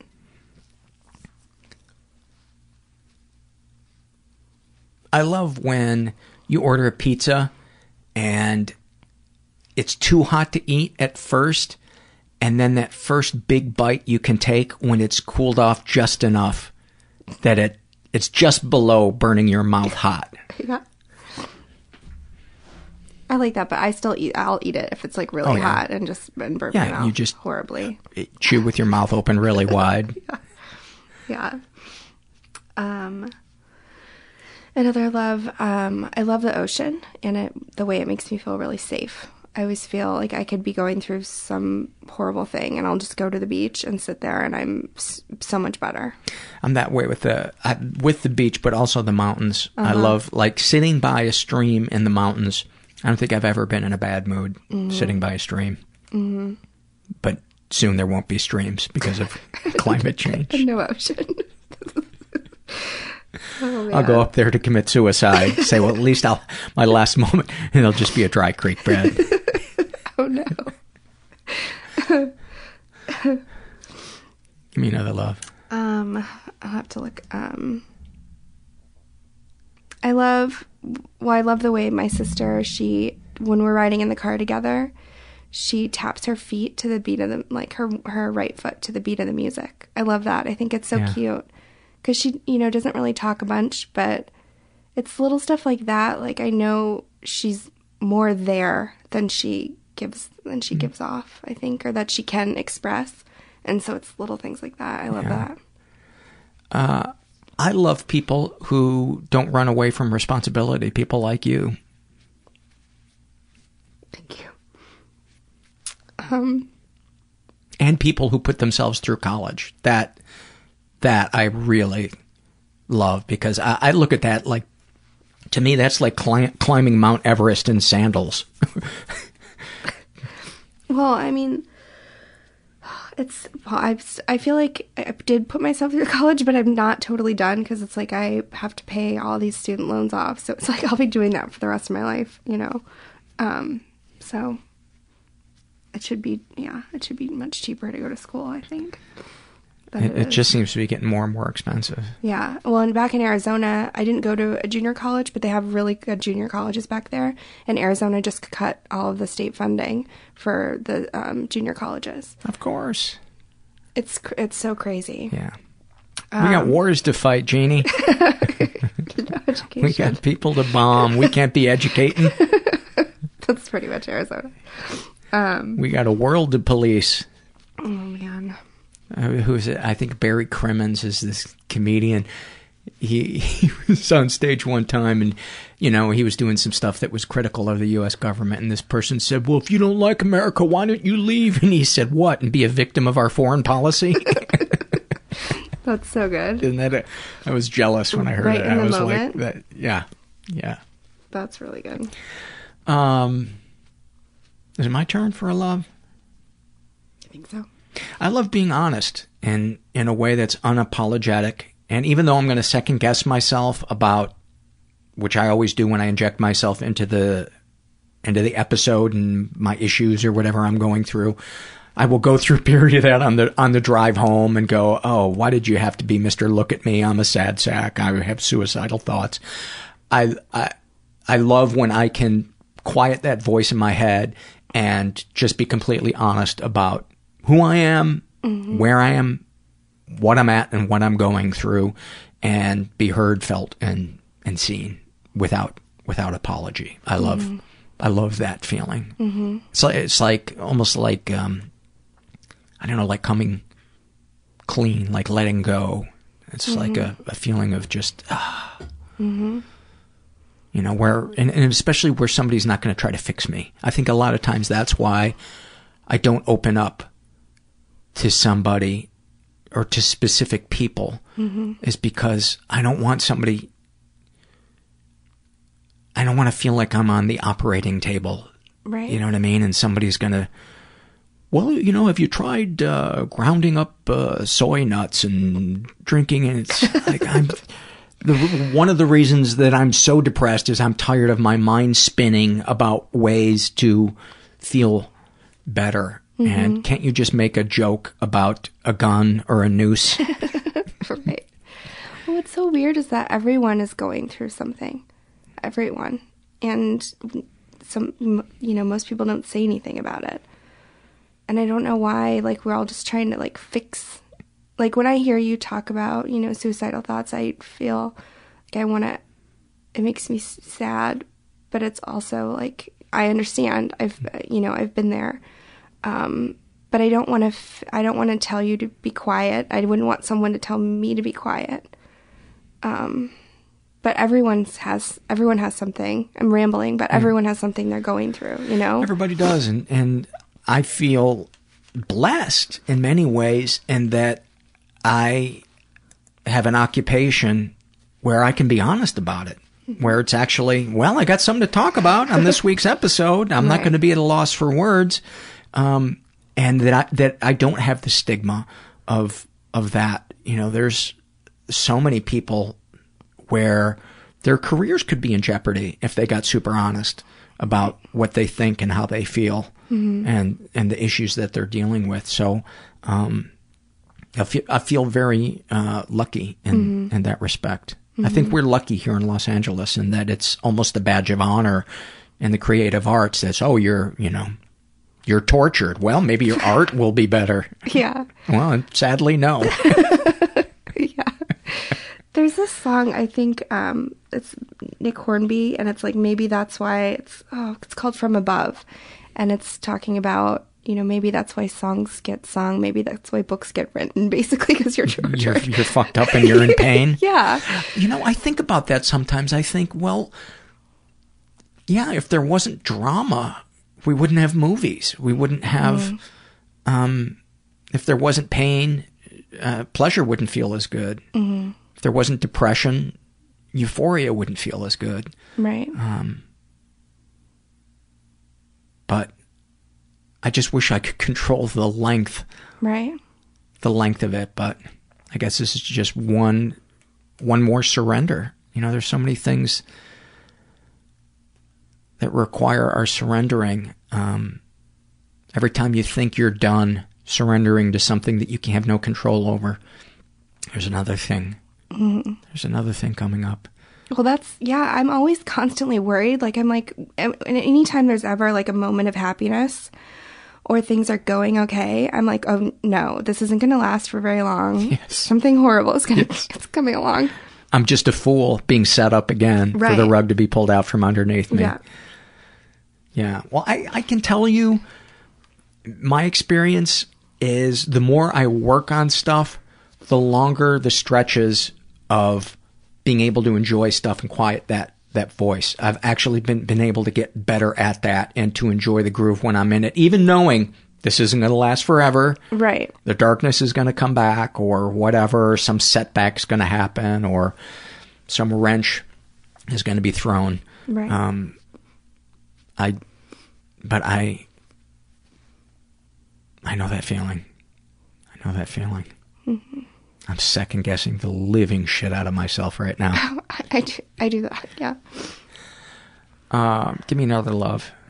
Um, I love cheese. when you lived in Wisconsin. yeah, I like really love cheese though. What's I your eat, like, favorite? bricks of cheese. Um, I really like this one, this uh, from uh, Trader Joe's. It's really good. I'll It- just eat it by raw cheese. So it's made of Syrah. Oh, Syrah. Yeah, yeah. Uh, the wine Syrah. Uh-huh. Mm. It's very good. It's delicious. Um, I love a perfectly grilled uh, cheese, perfectly grilled grilled Oh, cheese sandwich with the Mhm. with the right bread. It's really got to be on shitty white bread to be to be really perfect. yeah. Uh, although a good sourdough can be Mhm. uh, can be really good. Um, give me one more. Um, I love having my neck kissed. It's like one of my favorite things. Yeah? Yep. That's a nice thing. That's a nice one. That's a nice one. Well, Jeannie, thank you for for coming and uh, opening up, Crying. being a blubbering baby, soaking my nice wood table with your salty tears. Um, uh, I'm gl- I'm really glad that our that our paths crossed, and um, you definitely feel like a kindred spirit, and I and I think the listeners are going to feel that way too. I think a lot of the stuff that you shared um, on this episode is going to resonate with a lot of people listening, and I think it's going to bring them comfort, or they're going to roll their eyes and puke. One of the two. Probably. Thank you for having me. Thanks, Jeannie. Many, many thanks to uh, to Jeannie, and uh, she uh, gave me a really sweet picture to post on the website of her with Edna. So, if you get a chance to visit the website and and see that picture, it's really sweet. Uh, before I take it out with some surveys and an email, I want to remind you guys that there's a couple of different ways to uh, support the podcast. Um, if you feel so inclined, you can support us financially by going to the website, which is uh, mentalpod.com. You can make a one-time PayPal donation, or my favorite, become a monthly recurring uh, donor for as little as five bucks a month, and it really, really helps uh, keep the podcast going, and it means the world to me. Um, you can do it uh, right there from the link to it is on our uh, homepage. You'll see it. It says donate to PayPal, and so just click on that, and um, uh, another way that you could uh, help out lately, we haven't been getting a lot of uh, ratings on iTunes, and that would uh, greatly help if you could go there and uh, write something nice if it feels true, and give us a, a good rating because that'll boost our ranking and get us on the homepage of, of iTunes, which brings more listeners to us. So that doesn't cost anything, and I would greatly appreciate it if you would if you would go do that. And anything short of that, go fuck yourself. How about that? How's that grab you? Uh, I felt like there was going to be a third thing that uh, would have wrapped it up nicely, and turns out there was nothing. Uh, let's jump into. Oh, you can also. Uh, oh, who gives a fuck? I am so exhausted right now. Uh, this is an email I got from a guy who calls himself Mark, and he writes, uh, "I am on the D and I team at my office. I don't know what that means. Uh, I think it means dicks and intestines, but I could be wrong." I'm on the D&I team at my office and I was asked to read a diversity message and talk about it at our last meeting. I chose to speak about mental illness. I read some brief facts about the fact that one in five Americans suffer, etc. After reading the message, I, to a room of coworkers that I barely know, confirmed that I suffer from mental illness. For the record, I suffer from depression, social anxiety disorder, and body dysmorphic disorder. I told them I wanted them to see whatever they thought depression was or looked uh, like, uh, that they may be wrong, and it looks like the smartass who sits in the corner cubicle. They were all very comforting, talking about people they know who suffer, and even asked me to describe body dysmorphic disorder, which I did, and uh, asked how I combat these illnesses. I talked about therapy, meditation, and studying Brazilian Brazilian Jiu-Jitsu. I was scared to identify myself to basic strangers, but I got rave reviews, and uh, even and Many uh, have even asked outside of the meeting about my martial arts studying. So it does appear even the people you barely know do care. Warm my heart to read that. Thank you. Thank you, Mark. This is uh, a struggle in a sentence filled out by Jenny. And she writes about her codependency. Do I thank mom for the generous offer, or do I spit in her face for trying to use me to feel important?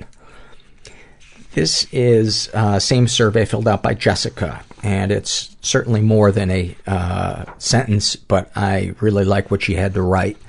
And uh, about her bulimia, she writes, uh, I have been taken away from this world by an abusive force, food. It's my everything, my every thought, my lover and abuser. It's been 20 years now since I first felt that high from throwing up.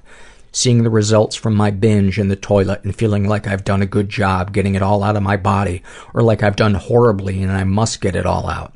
Bending over trying to fit food into my body when my stomach is in pain. I'm so full because I'm not done eating yet. Wait, my eating disorder wants me to eat one more thing. Thinking to myself, it's okay, Jess. Just get it done. Then you can go to bed. Just listen to your eating disorder, Jess. Then you can rest. I've ruined my life with bulimia. I've ruined my life. I've ruined my family with bulimia. I lived a fake life for a while, getting married, having children, working as a registered nurse. Me and bulimia were secret buddies my whole life, and now it's out in the open, and I've never been so scared, ashamed, sad, and run down. Seeing the effects it has taken on my body over the years. I've had many end, uh, endoscopies to dilate my esophagus due to all the scar tissue only to be throwing up later on in the day. My stomach doesn't work right, and I have to stand up and push on my perineum with my hands to have a bowel movement. Oh shit, it's been way more than a few words. Sorry. And about her anorexia, she writes, I'm important when I'm underweight. Um, and then a snapshot from her life. Uh, her baby had had an accident, which it, it survived and was okay. But uh, she writes, the emergency responders took my baby out of my arms and everything in my head went to my baby, my baby. She can't die. Did I eat that cookie this morning? You better not have. You better not have food in your stomach. Thank you so much for that, Jessica, and sending you uh, a big, big hug. Uh, this is an awful moment that was filled out by Alex and uh, she writes, I was uh, I was in the hospital emergency department after taking an overdose of painkillers. It was a Friday evening, and the waiting room was busy, but they took me straight through. A nurse came and said she needed to take a blood sample. I hate needles so much and have paranoia relating to what they do with my blood after they have taken it too. She was so friendly and chatted to me as she prepared the needle and vials. I offered her my arm and she did the whole arm belt and swab thing, and then she started to attempt to take a sample, and nothing happened. For some unknown reason, my blood was staying put in my veins. So we tried again, this time on my hand. Again, nothing came. The third attempt was on my other hand, and she still couldn't get more than a few drops out of me. By this point, she is apologizing over and over, and on the fourth failed attempt, we both start giggling at just how absurd this situation is. It was truly awfulsome. My worst nightmare, and there I was in the middle of a serious depression, in hospital, in fits of giggles. Eventually, she gave up and got a different nurse to try it, and of course, that other nurse managed to get the sample they needed on the first try. Thank you for sharing that.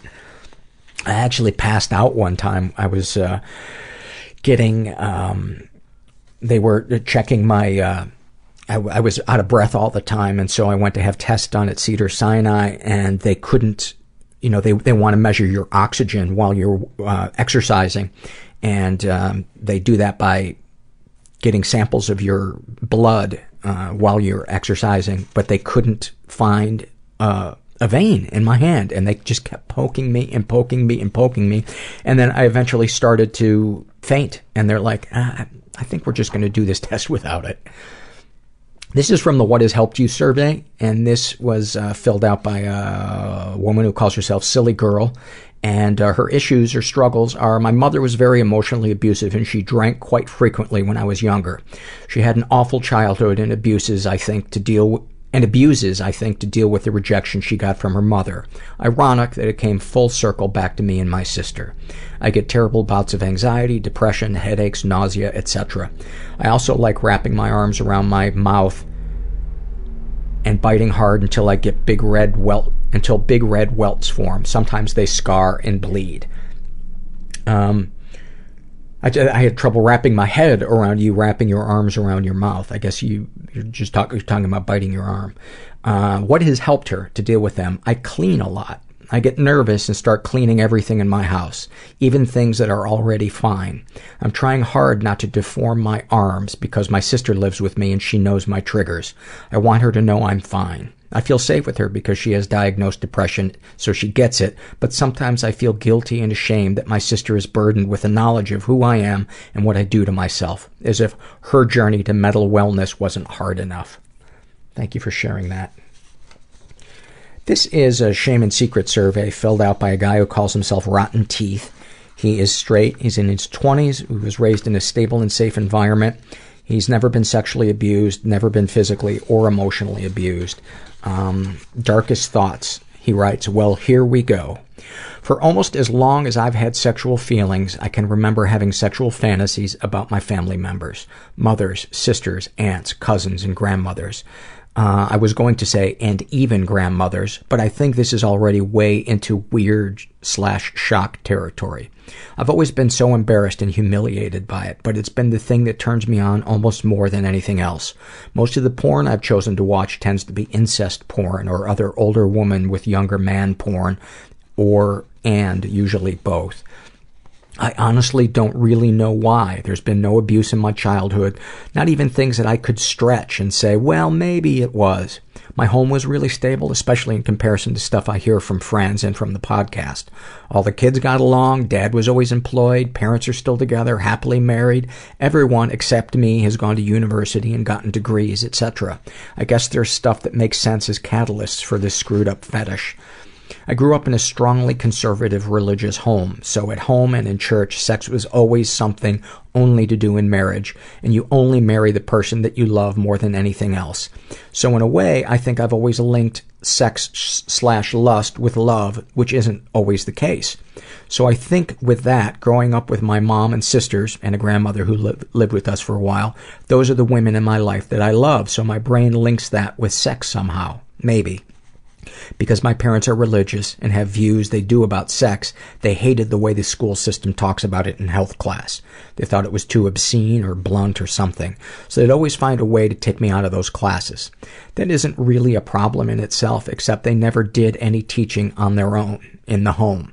So I knew nothing about sex. My choices were either the internet or friends. I was too paranoid about browsing history and ISP traces and blocks, etc. to even Google sex, and I was too embarrassed to ask friends. So it wasn't until I was 16 that I actually learned what sex was. I had always figured sex was just really passionate kissing and that genital, stimulate, genital stimulation was optional. Uh, in parentheses, he puts, oh man, I sound so stupid right now. So even though I had been masturbating for quite a while by that point, I hadn't looked at porn yet, and I was just going off really weird, uneducated fantasies.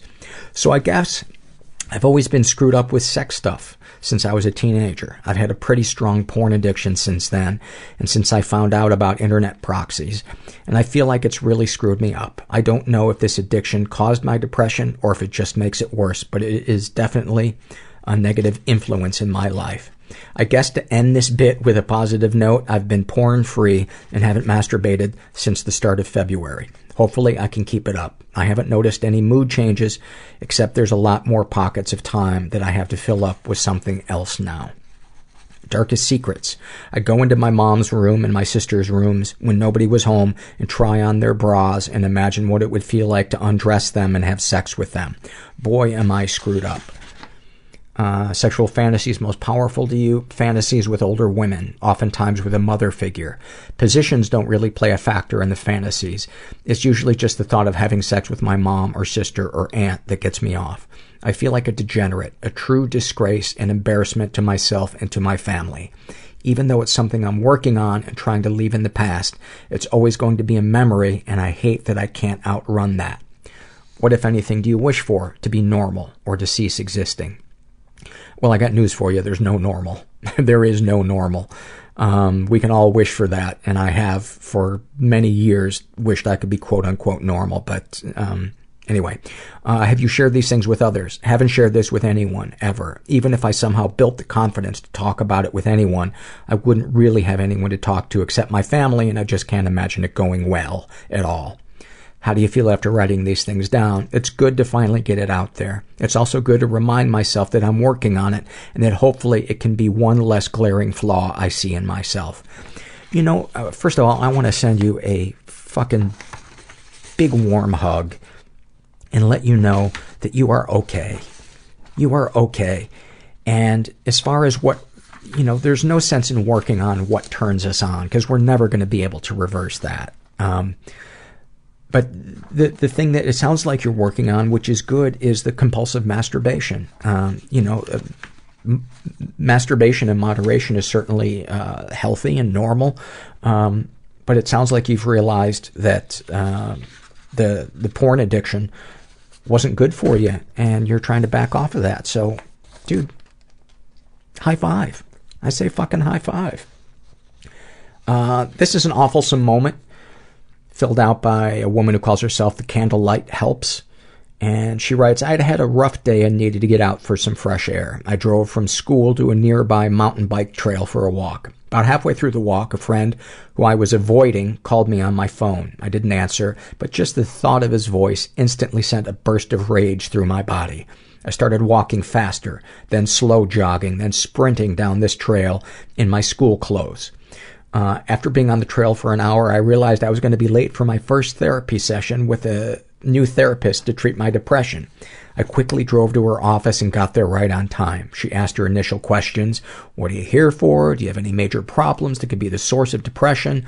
And then looked down at my mud covered shoes and pants. She asked where I was coming from. I responded with, I was at a mountain bike trail a little while ago. She asked why, and without thinking, I calmly responded, I was burying a body. She didn't catch my dry sense of humor and immediately stood up to reach for the phone. Long story short, I have a new therapist. that one might have to go in the Hall of Fame awfulsome, uh, awfulsome moments. Thank you for that. Um, oh, a good awfulsome moment always feels like Christmas to me. Uh, this is from the What Has Helped You survey, and this is filled out by uh, a guy. this is maybe the most bizarre I've ever name. Jared Padalecki actually is a moose.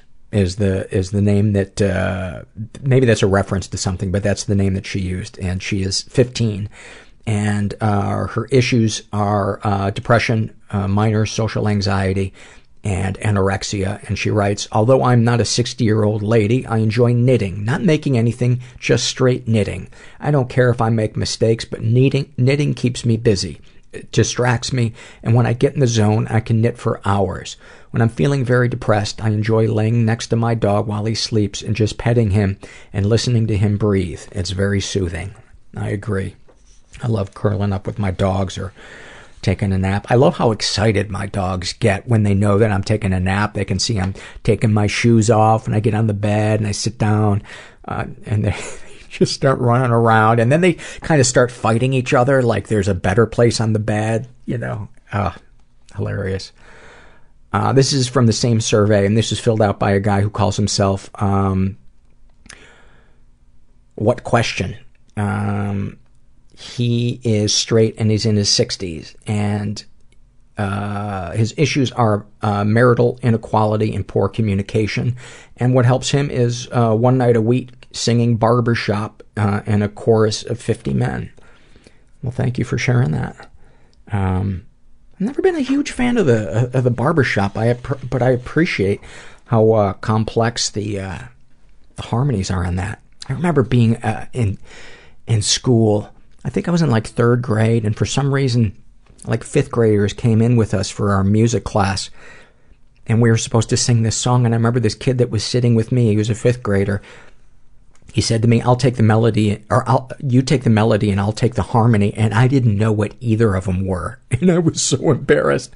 And here I am, you know, 40 some years later, still have no idea how to sing a harmony. Know what it is, but don't know how to sing one. This is from a struggle in a sentence filled out by a kid. Uh, he's between 10 and 15, and he calls himself Dorf on Coke. I'm a fan already about his anxiety. He writes, Anxiety is staying up until 1 a.m. when you have to be up at 5 a.m. reading article after article about Tim Burton's forthcoming remake of Dumbo to take your mind off of the fact that you have bipolar disorder. Um, And about uh, compulsive behaviors, he writes, I make myself nearly late for work just about every morning because I take so long to masturbate in the shower. What the fuck are you doing going to work when you're between 10 and 15? Um, although I started work when I was 15. Snapshot from his life. I had a bipolar episode. I wonder if his his age actually is between 10 and 15 because this snapshot from his life does not sound like he's between 10 and 15. He writes, I had a bipolar episode in which the police were called on me and then spent the following weekend maniacally obsessing, manically obsessing over Richard Nixon's secret tapes, listening to them obsessively for two days whole and documentaries about Watergate to take my mind off of the guilt. I have since started taking Lamictal and feel much better. Uh, and then he asks, are there any episodes um, which focus on the manic side of bipolar? And uh, I would recommend the episode with Brody Stevens. That's a good one. Uh, and it focuses on a manic episode that he uh, he had. This is from the Shame and Secret survey, and this is filled out by a uh, woman who calls herself Get Laid Get Paid, Get Laid, Gatorade. And she is by.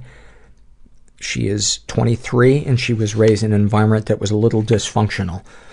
Uh, ever been the victim of sexual abuse? Uh, yes, and I never reported it.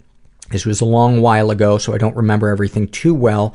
But when I was somewhere between five and six, my older cousin would molest me. I know it happened for years, almost every time I went to their house in a different state than my family lived. I would be playing with my younger cousins, his siblings, downstairs, and he would take me upstairs, lock the door, and strip me naked. He would then get naked and put me on top of his body. I remember things happening, but I don't remember specifically. She's also been physically abused and emotionally abused. She writes, When I was in middle school, I was bullied terribly. I was called terrible names, isolated, beat up by the boys, made fun of by the girls hit with a metal gate that possibly gave me a concussion, and I was touched sexually by one of the boys and told that if I said anything to anyone, they would brutally murder my family and my pets. The girls watched as the boys touched me and molested, um, touched me and molested during class under the tables, and they would call me a slut and dirty and talk about how they would never let a boy touch them like that. Later on in high school, I was targeted by a man who forced himself on me sexually. After a gym class, the man stole my book ba- bag and ejaculated all over it. I'm not sure why he did it, but I know he wanted me to give him a blowjob and I wouldn't. Any positive experiences with your abusers? I feel an unnatural desire for my abusers to like me and accept me as a person. I have just started going to therapy and talking about it, but I minimize the hell out of it and somehow think it was more my fault than theirs. They didn't do anything and I just need to get over it, which is so textbook, by the way. Um, darkest thoughts, killing myself darkest secrets. My childhood was an extremely sexual one and was perverse when I think about it now. Unfortunately, uh, to try to soothe my uncomfortable sexual feelings as a child, I began to rub and dry hump my younger male cousin. I think it was, I didn't think it was that terrible at the time because we weren't far in age and we both liked it. But now that I'm older, I see how fucked up and terrible I am and it terrifies me. He's about 17 now, and my family is concerned because he seems to be attracted to me, but I'm too scared and ashamed to tell them what I did, and I'm too disgusted with myself and scared to talk to him about it. Um, so it sounds like she's about five years, five years older than him. Uh, sexual fantasies most powerful to you. I like the idea of being bitched. I like the idea of older people demeaning me sexually, but I also find myself attracted to young people too. Not children, but older teens that I know are still young. With that being said, I am extremely against the idea of anyone touching my body or pleasing me sexually. The only thing that can turn me on and get me off is watching gay, gay male porn. What, if anything, would you like to say to someone you haven't been able to? I'm so sorry. What, if anything, do you wish for some, what, if anything, do you wish for? To be done with this life. This is too heavy to bear anymore. Have you shared these things with others? Yes and no. I can't tell it all, but I've told some. How do you feel after writing these things down? Like a piece of shit. I feel dirty and anxious and sad and like crying, but I won't cry because I don't deserve any sympathy for my actions. Is there anything you'd like to share with someone who shares your thoughts or experiences? Please don't be like me. Get help. Tell a parent. Tell a parent, a friend, a teacher, but don't let rampant irrational sexual feelings and fantasies win. Well, first of all, want to send you some some love and let you know that you are none of these things that you think about yourself. Um, you were a child. You were a child, and you did what most um, most, if not many, um, I don't know if that's the right way to phrase it, what a lot of kids do that are being fucked with when they're kids. They turn around and they do it to somebody else. And you're judging yourself as if you're the child version of you was a little adult. And I hope your therapist is going to help you walk through this because you are none of these things that you tell yourself that you are. You're not a piece of shit. And um, hopefully you're going to start to feel um, you're going to find the beauty that's always been inside of you that was that was there before people began to hurt you. And hopefully you'll begin to learn to trust and to be vulnerable and your life will get back on track. And you'll you'll look back um, and you'll see how much you've grown if you just stick with it. And I hope you do. I hope you stick with it because you can change. You can absolutely change. Most importantly how you feel about yourself. Um, uh, this is, oh, this is a, an awful moment that I got via email from, uh, I don't know how she wants me to, re- to refer to her, so I won't. Um, I'll just call her A. And, uh, awful moment. She writes, I work in a university and use a lab, uh, a lot that has a laser cutter. There are all kinds of bits of projects hanging around. One day I was sweeping under a shelf and felt something stuck down there. I dislodged it and pulled it out. It was a piece of bright yellow plastic with the following words laser cut into it. The sun has got its dick out and is playing with your mum's hair. I sat there staring at it, overcome with my own luck. Clearly, the gods of comedy had blessed me, um, and I was marveling at what I had done to deserve this amazing and hilarious gift. I was also overcome with deciding where in my house I was going to hang it. So many options.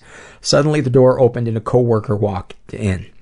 I held the yellow plastic thing up and said excitedly, This is better than Christmas. And he said, Oh, I made that. I said, You are a god of comedy. And hold on one second. And I said, You are a god of comedy. And he said, Not really. It was a quote from someone with Tourette's. It was part of an installation for a mental health charity about understanding Tourette's. Of course, I immediately felt like the world's biggest jackass for finding it so funny. I took it home anyway. It's hanging in my living room. Thank you for sharing that. Um, this is a struggle in a sentence, and this is filled out by a woman who calls herself It's My Bedtime. And she writes um, about her depression. Uh, in a classroom, walking down a busy street, sitting in a meeting at work, it has always felt as if every other person is in on some sort of secret to happiness and success and decided not to share it with me. Boy, did that one. Boy, do I relate to that one. About her anxiety. The same feeling you get when you completely forgot to do a major assignment that is due in 10 minutes. Constantly. About her bulimia. How fucked up is, how fucked up is it that when I find out someone I know struggles with bulimia, I feel like it's suddenly a competition because their bulimia might make them thinner than me. My God. About her love addiction. On top of the moment, on top of the world the moment I meet you. Oh, you have a girlfriend? Now I'm at rock bottom about sex addiction. She writes, Does it count if the person I've been seeing for about four years has told me several times that he'll never love me and all he wants is sex? And he made that clear, gave me the option to leave, but I'm a sucker for him, even though I know it only hurts me? I'd say yes. I'd say yes, that's sex and love addiction. And then a snapshot from her life. Um, she writes, Paul, you were the first one to suggest to me that I might have a love addiction, and at the time I didn't even know what that meant. Um, I mean, I have gone my entire 23 years feeling used and words cannot express how grateful I am that you let me know I'm not just being a drama queen over a boy, but that my wo- wounds are real. I've seen a therapist but stopped going because I didn't like the way she wanted me to cope with my problems by looking at shapes and describing my feelings using colors. I stopped my meds because they were made me gain weight. I want so badly go- to go to a support group, but you were right about the first thing, so you're probably right about this one too. Yeah, uh, there's there's lots of great support groups for sex addiction or love addiction or both, and um, uh, and and I would suggest going back to a therapist who specializes in uh, sex addiction or love addiction or both. That could be really, really helpful uh, for you. Uh, and then finally, uh, this is an awful moment filled out by Marin. And she writes, I tried to kill myself, and this one's very bittersweet. Um, I tried to kill myself when I was about five. I grew up in an abusive, chaotic household. I, I, this is more of a, to me, this one isn't so much an awful moment because it's not funny to me. Um, but it's just, maybe I should have a third survey. Happy moments, awful moments, and bittersweet moments because this one is, is bittersweet. Oh my God, stop explaining. Stop. I tried to kill myself when I was about five. I grew up in an abusive, chaotic household. I was on the school bus coming home and got the idea to try to choke myself with crayons, since it seemed a preferable alternative to going home to my family. I broke the crayons in my bag into choking sized pieces and pretty easily got a chunk of crayon lodged in my throat. An older kid, probably about 13, saw this and I cannot remember what he did exactly. Heimlich maneuver or slap me on the back. It happened so fast. I just remember a jerking sensation and the crayon flying out of my mouth. He sat with me all the way to my stop and was nice to me. I think he thought the choking was an accident. I didn't tell him it was on purpose. When we got to my stop, he carried me off the bus and over to my mom. I cried. It was the first time I ever really experienced empathy or compassion being directed at me and didn't even realize that it was a thing.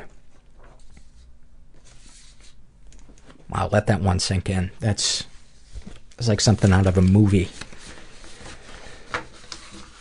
Well, I hope you got uh, some comfort or entertainment or insight or something from uh, from our episode today.